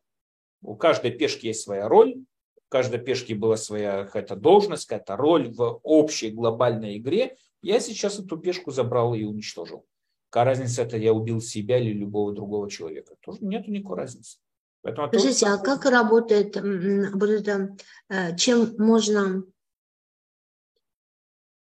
отмолить мысль о самоубийстве, она наказуема? Ну, несомненно, наказуема, да. Саму но... мысль, за саму мысль, конечно, сама мысль, она, она опасная мысль. Угу. Надо как-то там понять, почему она вообще возникла, потому что это против, знаете, самый, самый первичный. Вот можно представить, мы когда, по-моему, когда занимались восьми главами Рамбама, мы приводили такую вот аллегорию. Вот человеческое сознание, представьте себе, как луковица, да, вот самая верхняя часть – это его наружные познания. Более внутренняя часть – это его более глубокие знания, которые он познал через свой опыт. Более глубокие сознания – это его привычки. Еще более глубокие – это его инстинкты, его качество характера и так далее, и так далее. Но то, что лежит глубже всего, скажем так, в, в корне всего вот его э, суждения и так далее, это инстинкт выживания. Инстинкт выживания – это самый такой коренной инстинкт, с которым человек рождается. Это он запускает все того, процессы, он, да? То есть он запускает до того, процессы. как он получает какие бы то ни было процессы, совершенно верно, он с ними рождается. Например, ребенок, который хочет кушать, он будет орать в 3 часа ночи, ему абсолютно наплевать на то, что мама ночью не выспалась и есть завтра на работу или что бы то ни было. Почему? Ну, что у него сейчас инстинкт выживания. Без этого бы человек не выжил. Инстинкт выживания очень первичный. Инстинкт выживания, он такой, что человек способен в рамках вот этого инстинкта совершить, э, например, не знаю, там, убить кого-то, да, там, например, там, убить даже своих близких и родных. Он способен, когда люди там тонут, очень часто бывает, что они пытаются вскарабкаться в воде, там, на воздухе, они случайно топят своих близких, свою жену, своего мужа, своих детей, топят, потому что он сейчас не соображает. Инстинкт выживания – это самый коренной инстинкт у любого живого, включая человека тоже. Человек, который принимает решение или не принимает решение, даже думает о самоубийстве, он должен как минимум остановиться и подумать, как он докатился, ну, дошел до того, почему именно он дошел до того, что он готов переступить через такой вот, знаете, железный инстинкт, который лежит в основе любого человеческого сознания. То есть его что-то довело до этого. Он должен разобраться, что его до этого довело, почему он на это способен, почему он даже думает об этом, когда, несмотря на то, что вот когда вот он сталкивается с такой ситуацией, как мы с вами сказали, он готов идти на самые такие вот э, э, поступки, которых он будет потом очень сожалеть об этом. Но почему же тогда все-таки сейчас он решил на самоубийство? Это он должен как минимум заняться, подумать об этом. Конечно, почему, как до такого дошел и так далее. Но сама мысль самоубийства – это не вещь, которую надо замаливать. Это вещь, которую надо обратиться к профессиональной помощи. Угу. Почему человек, вот если человек по-настоящему подумал бы об этом, знаете, бывает такое выражение, ой, я тоже прихожу, такая жара, сдохнуть хочется, типа такого, да, но это понятно, что я ни в коем случае Э, не говорю о том, что это мои планы на будущее или что бы это ни было, я об этом серьезно думаю и так далее, и так далее. Вы живете в Аждоде сейчас, Аждод достаточно горячий город, и выйдя туда в обед, я думаю, чтобы такая мысль может пройти в голове. Но это ни в коем случае не говорится о том, что это по-настоящему э, мысль, которую надо замаливать или что бы это ни было. Но если человек по-настоящему подумал, вот у него пришла такая вот мысль, что вот он подумал серьезно, не из-за жары на улице, а вот серьезно об этом подумал – Э, это уже должно дать ему какой-то сигнал о том, что он должен обратиться за помощью. Да, понятно. И еще так, что мы будем делать с разой? И милосердные матери будут варить и есть своих младенцев. Это было описание пророка Ирмияу, если не ошибаюсь, по отношению да. к храма. И очень надеемся, что это пророчество уже сбылось. Мы опять же с вами знаем, знаете, вот есть свидетельство о Гладоморе, который был в Украине, когда там было вот в 30-х годах, и там тоже описывается очень часто вот украинские историки описывают такие страшные ситуации, как по-настоящему родители должны были принимать уму непостижение, я не могу себе даже такое представить, но вынуждены были принимать решение, кого из детей сегодня убьем, чтобы прокормить семью. Это, да. ну, это, это себе представить такое невозможно. Но вот, например, пример инстинкта выживания, когда вот человек понимает, что сейчас он не просто, что он умрет, что его семья, его дети умрут, все это умрут. Это страшная вещь, по-настоящему это страшная вещь. Надеемся, что это больше никогда не повторится. Да, спасибо. Спасибо, Раф. Всем хорошего. Спасибо. Такой вопрос возник у наших участников. А у самоубийцы может быть будущий мир из-за прошлых заслуг или он окончательно его теряет? Считается по иудаизму, что за самоубийство нет грядущего мира, поэтому этих людей даже хоронят за пределами еврейского кладбища. Считается это такой серьезный поступок, как и за убийство, как и за это. Считается такой серьезный поступок, который отбирает у человека грядущий мир. И поэтому их даже хоронят за пределами кладбища и так далее. Это, поэтому это Опять же, то надо тоже разобраться, что собой представляет самоубийство. Допустим, человек, который пожертвовал собой ради других людей. Вот была такая ситуация во время Второй Ливанской войны, да, когда вот было, когда это было там 6, сколько, 2006, не помню, когда это было, там Вторая Ливанская война. И один был, был такой рассказ, что как израильский отряд зашел в такой, знаете, узкий переулок такой, и с крыши на него там террористы бросили гранату, и старший офицер, по-моему, там подполковники, не помню кто, увидел, как упала граната, и он бросился на эту гранату и, конечно, взорвался. Но он спас всех остальных, там 17 солдат были в этом переулке, и он спас всех 17 солдат. А это считать самоубийством? Это да, самоубийство, это не самоубийство. Это хорошие вопросы, это вопросы, которые разбираются в еврейских законах и так далее, и так далее. Э, конечно, вполне может быть, что за такое самоубийство, как бы пожертвование самого себя, за это, может быть, даже и полагается, э, и полагается даже уламаба, я точно не знаю. Но, опять же, это спор, нет уж, я не знаю, это есть разные дискуссии, разные мнения туда-сюда и так далее.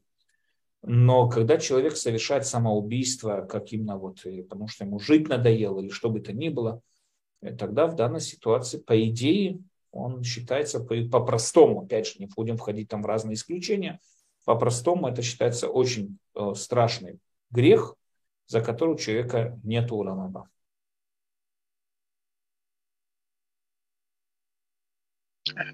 Можно я, я э, свое мнение скажу? Я думаю, что в данном случае это нельзя назвать самоубийством, потому что граната бы в любом случае взорвалась, независимо от того... Он мог э, спастись. Он мог спастись. А, он, он мог был замыкающий. Он, он был, был замыкающий, и он а. мог спастись. Но он решил, он, ну, если бы он спасся, тогда бы другие солдаты... Тогда другие бы погибли. И он принял, это был известный подвиг такой, его до, до сих пор его зовут Клайн, фамилия Клайн. И он крикнул там Шма Исраэль, бросился на гранату и, и погиб, но он спас всех 17 солдат, которые находились э, в том, перекрё... в том переулке. Э, да, это, это да, такой вот героизм, самопожертвование. И это тоже большой вопрос. То есть, опять же, разбираться на уровне законов. На уровне законов, это, то есть я имею в виду, это не там мне кажется так, или мне кажется по-другому. То есть это реально большие важные раввины занимались такими вопросами. Еще на уровне Талмуда, там Талмуд нам приводит ситуацию про каких-то братьев, говорит Талмуд, что они заслужили какую-то заслугу там у Ламаба за то, что они взяли вину за убийство дочери какого-то там римского э, полковника, там, полководца такого, и тем самым образом спасли других евреев.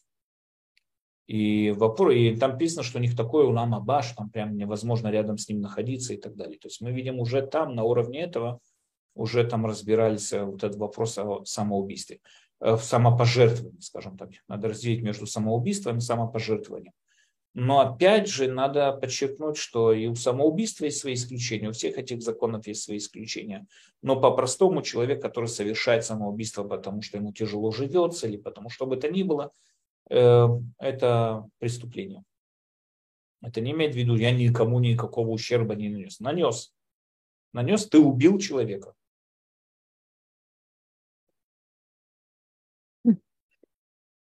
Можно еще спросить, пожалуйста? А, а люди, которые э, покончили с собой в Масаде? Например, да, правильный вопрос. Люди, которые покончили с собой в Масаде. Смотри, надо понять вообще такую вещь, да.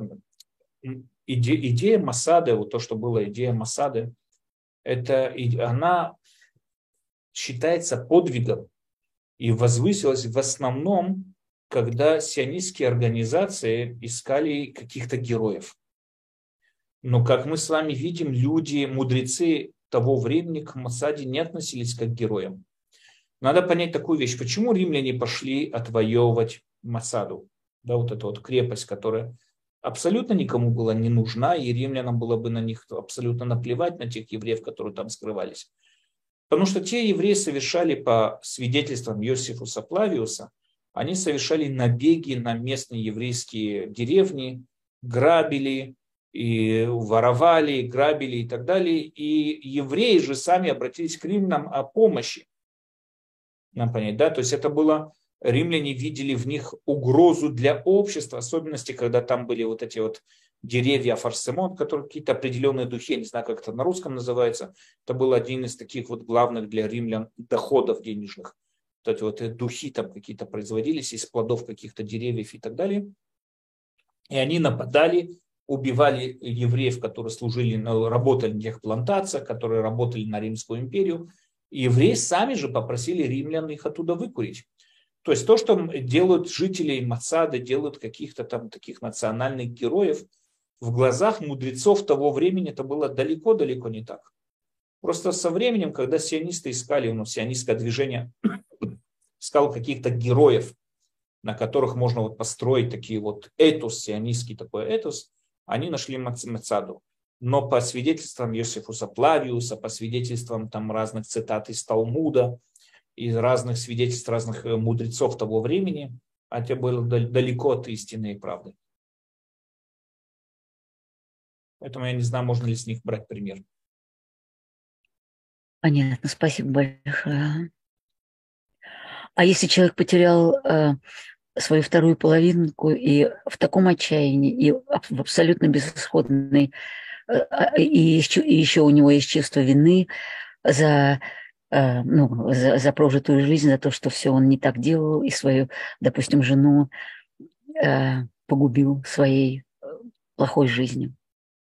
Смотрите, конечно, бывает, опять же, да, естественно, человек, который принимает решение на самоубийство, понятно, что это непростое решение – и понятно, что человек сейчас очень сильно страдает. Но все равно это ни в коем случае не дает ему права кого-то убивать, включая самого себя. Он должен, да, это его испытание, конечно, это его мучение, его испытания, его страдания, которые он должен пережить, перебороть. Я не знаю, там это легко говорить, конечно, это не всегда легко выполнить, но все равно никто не дает ему права идти и совершать э, убийство самого себя.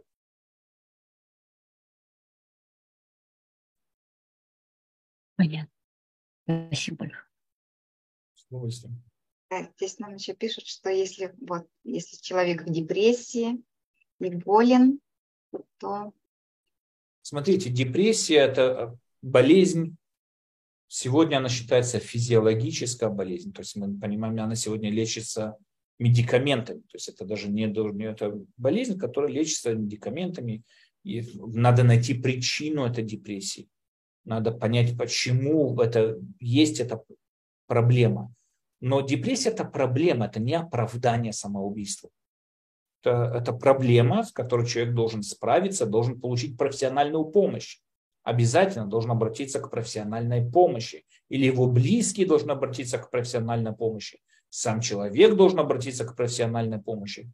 Но это ни в коем случае не делает что-то человек, который идет из-за этого на самоубийство, это никак не оправдывает это. Никоим образом. Поэтому, да, он должен искать помощь, надо помочь этому человеку, что бы это ни было. Но это никак не оправдывает то, что он убивает самого себя. Спасибо, Рав Даниэль. Еще есть два вопроса, не, не совсем по теме, но если есть время у вас еще немного. Пожалуйста.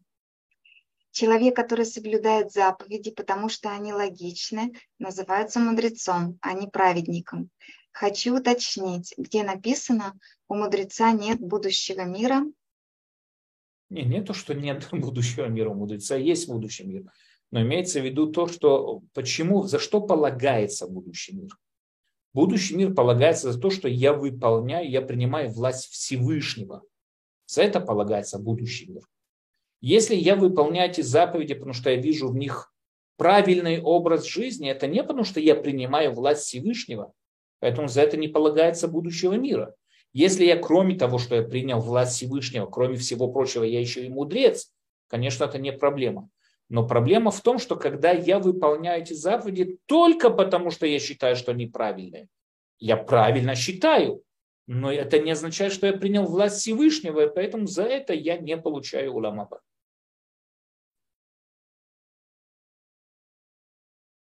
Спасибо. И один вопрос с YouTube-канала. И отпустим вас, Рам Даниэль. Как насчет евреев, которые не соблюдают мецвод? Что с ними будет? Когда? То есть в грядущем мире что с ними будет? В чем вопрос? Э, что с ними будет, когда, когда при... Не, мы просто затронули очень много тем, когда придет Машех или в грядущем мире. Когда придет Машех, надеемся, что они начнут выполнять мецвод. Э, человек, который не выполняет мицвод, ну так э, нет у него и грядущего. Я хочу объяснить простую вещь. Грядущий мир – это тогда, когда человек осознает Всевышнего и принимает его власть над собой. За это полагается грядущий мир. За все остальные поступки, даже если это честный человек, он никого никогда не обманывал, он хороший человек, но он это не совершает, потому что он принял власть Всевышнего, нет у него грядущего мира. Да, как бы все это. Поэтому вопрос к чему-то. Надеемся, что они сделают чего, осознают истину и примут власть Всевышнего над собой. Тогда у них и будет грядущий мир.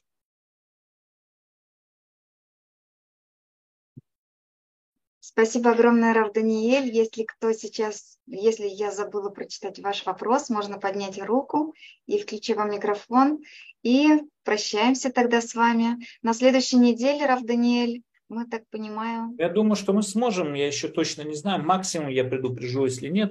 Через неделю, то есть не на следующую, а через неделю я уезжаю к родителям, и, наверное, тогда я не смогу. Но на следующей неделе, думаю, еще смогу. Постараюсь, во всяком случае, постараюсь найти время. То есть через две недели, я имею в виду, не следующей неделе, а через нее сто процентов не могу. Я уезжаю, у нас каникулы, поэтому я уезжаю к родителям там на пару дней. А на следующей неделе Надеюсь, что смогу. По-простому, по умолчанию смогу. Если нет, я предупрежу заранее, потому что у нас будет бормить свои, там, знаете, подготовление, приготовление, всякое такое. В всяком случае, на этом ноте я приглашаю всех, кто может без раташем, что пришли, приехали, прилетели. Все, всем как это, без раташем буду рад каждому. И да, без раташем тогда увидимся. Надеюсь, что увидимся на следующей неделе, потому что эту тему надо будет уже закончить.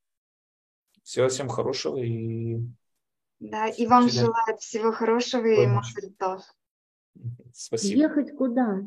Ехать куда? Скажите, ехать куда? А, ехать куда? Город Мудин Элит. Мгм. Город Мудин Элит. Улица называется Хафецхаим. э, И эм, я вам вышлю, я не знаю, как это можно такое выслать, как-то приглашение. Или если вы можете, напишите мне. Каждый, кто хоть, Хорошо. знаете, есть мой. WhatsApp, напишите мне, я отошлю обратно приглашение обязательно на, на бармицу. Ой, спасибо огромное. Ой, спасибо большое. Если вы, окей. Хорошо, с точным адресом без раташи мы вышли приглашение. Хорошо, всем тогда без раташи мы хорошей недели, шавуатов и только всего самого наилучшего. До свидания. До свидания. Да, всего доброго. И всем нашим участникам спасибо огромное за интересные вопросы. И до следующей недели. Да, Шабуатов. Такая красотка. Спасибо огромное, Тихаря. Спасибо, Нелли, вам. И всем нашим участникам, и вам, Нелли, желаю Брахима Баим. И сейчас я открою сообщение. Много радости, здоровья и всего самого-самого наилучшего. Желаю Я- вам, наши Я участники. счастлива. Вы сделали мне счастье. Спасибо, родные. Спасибо. Всего доброго всем. До свидания.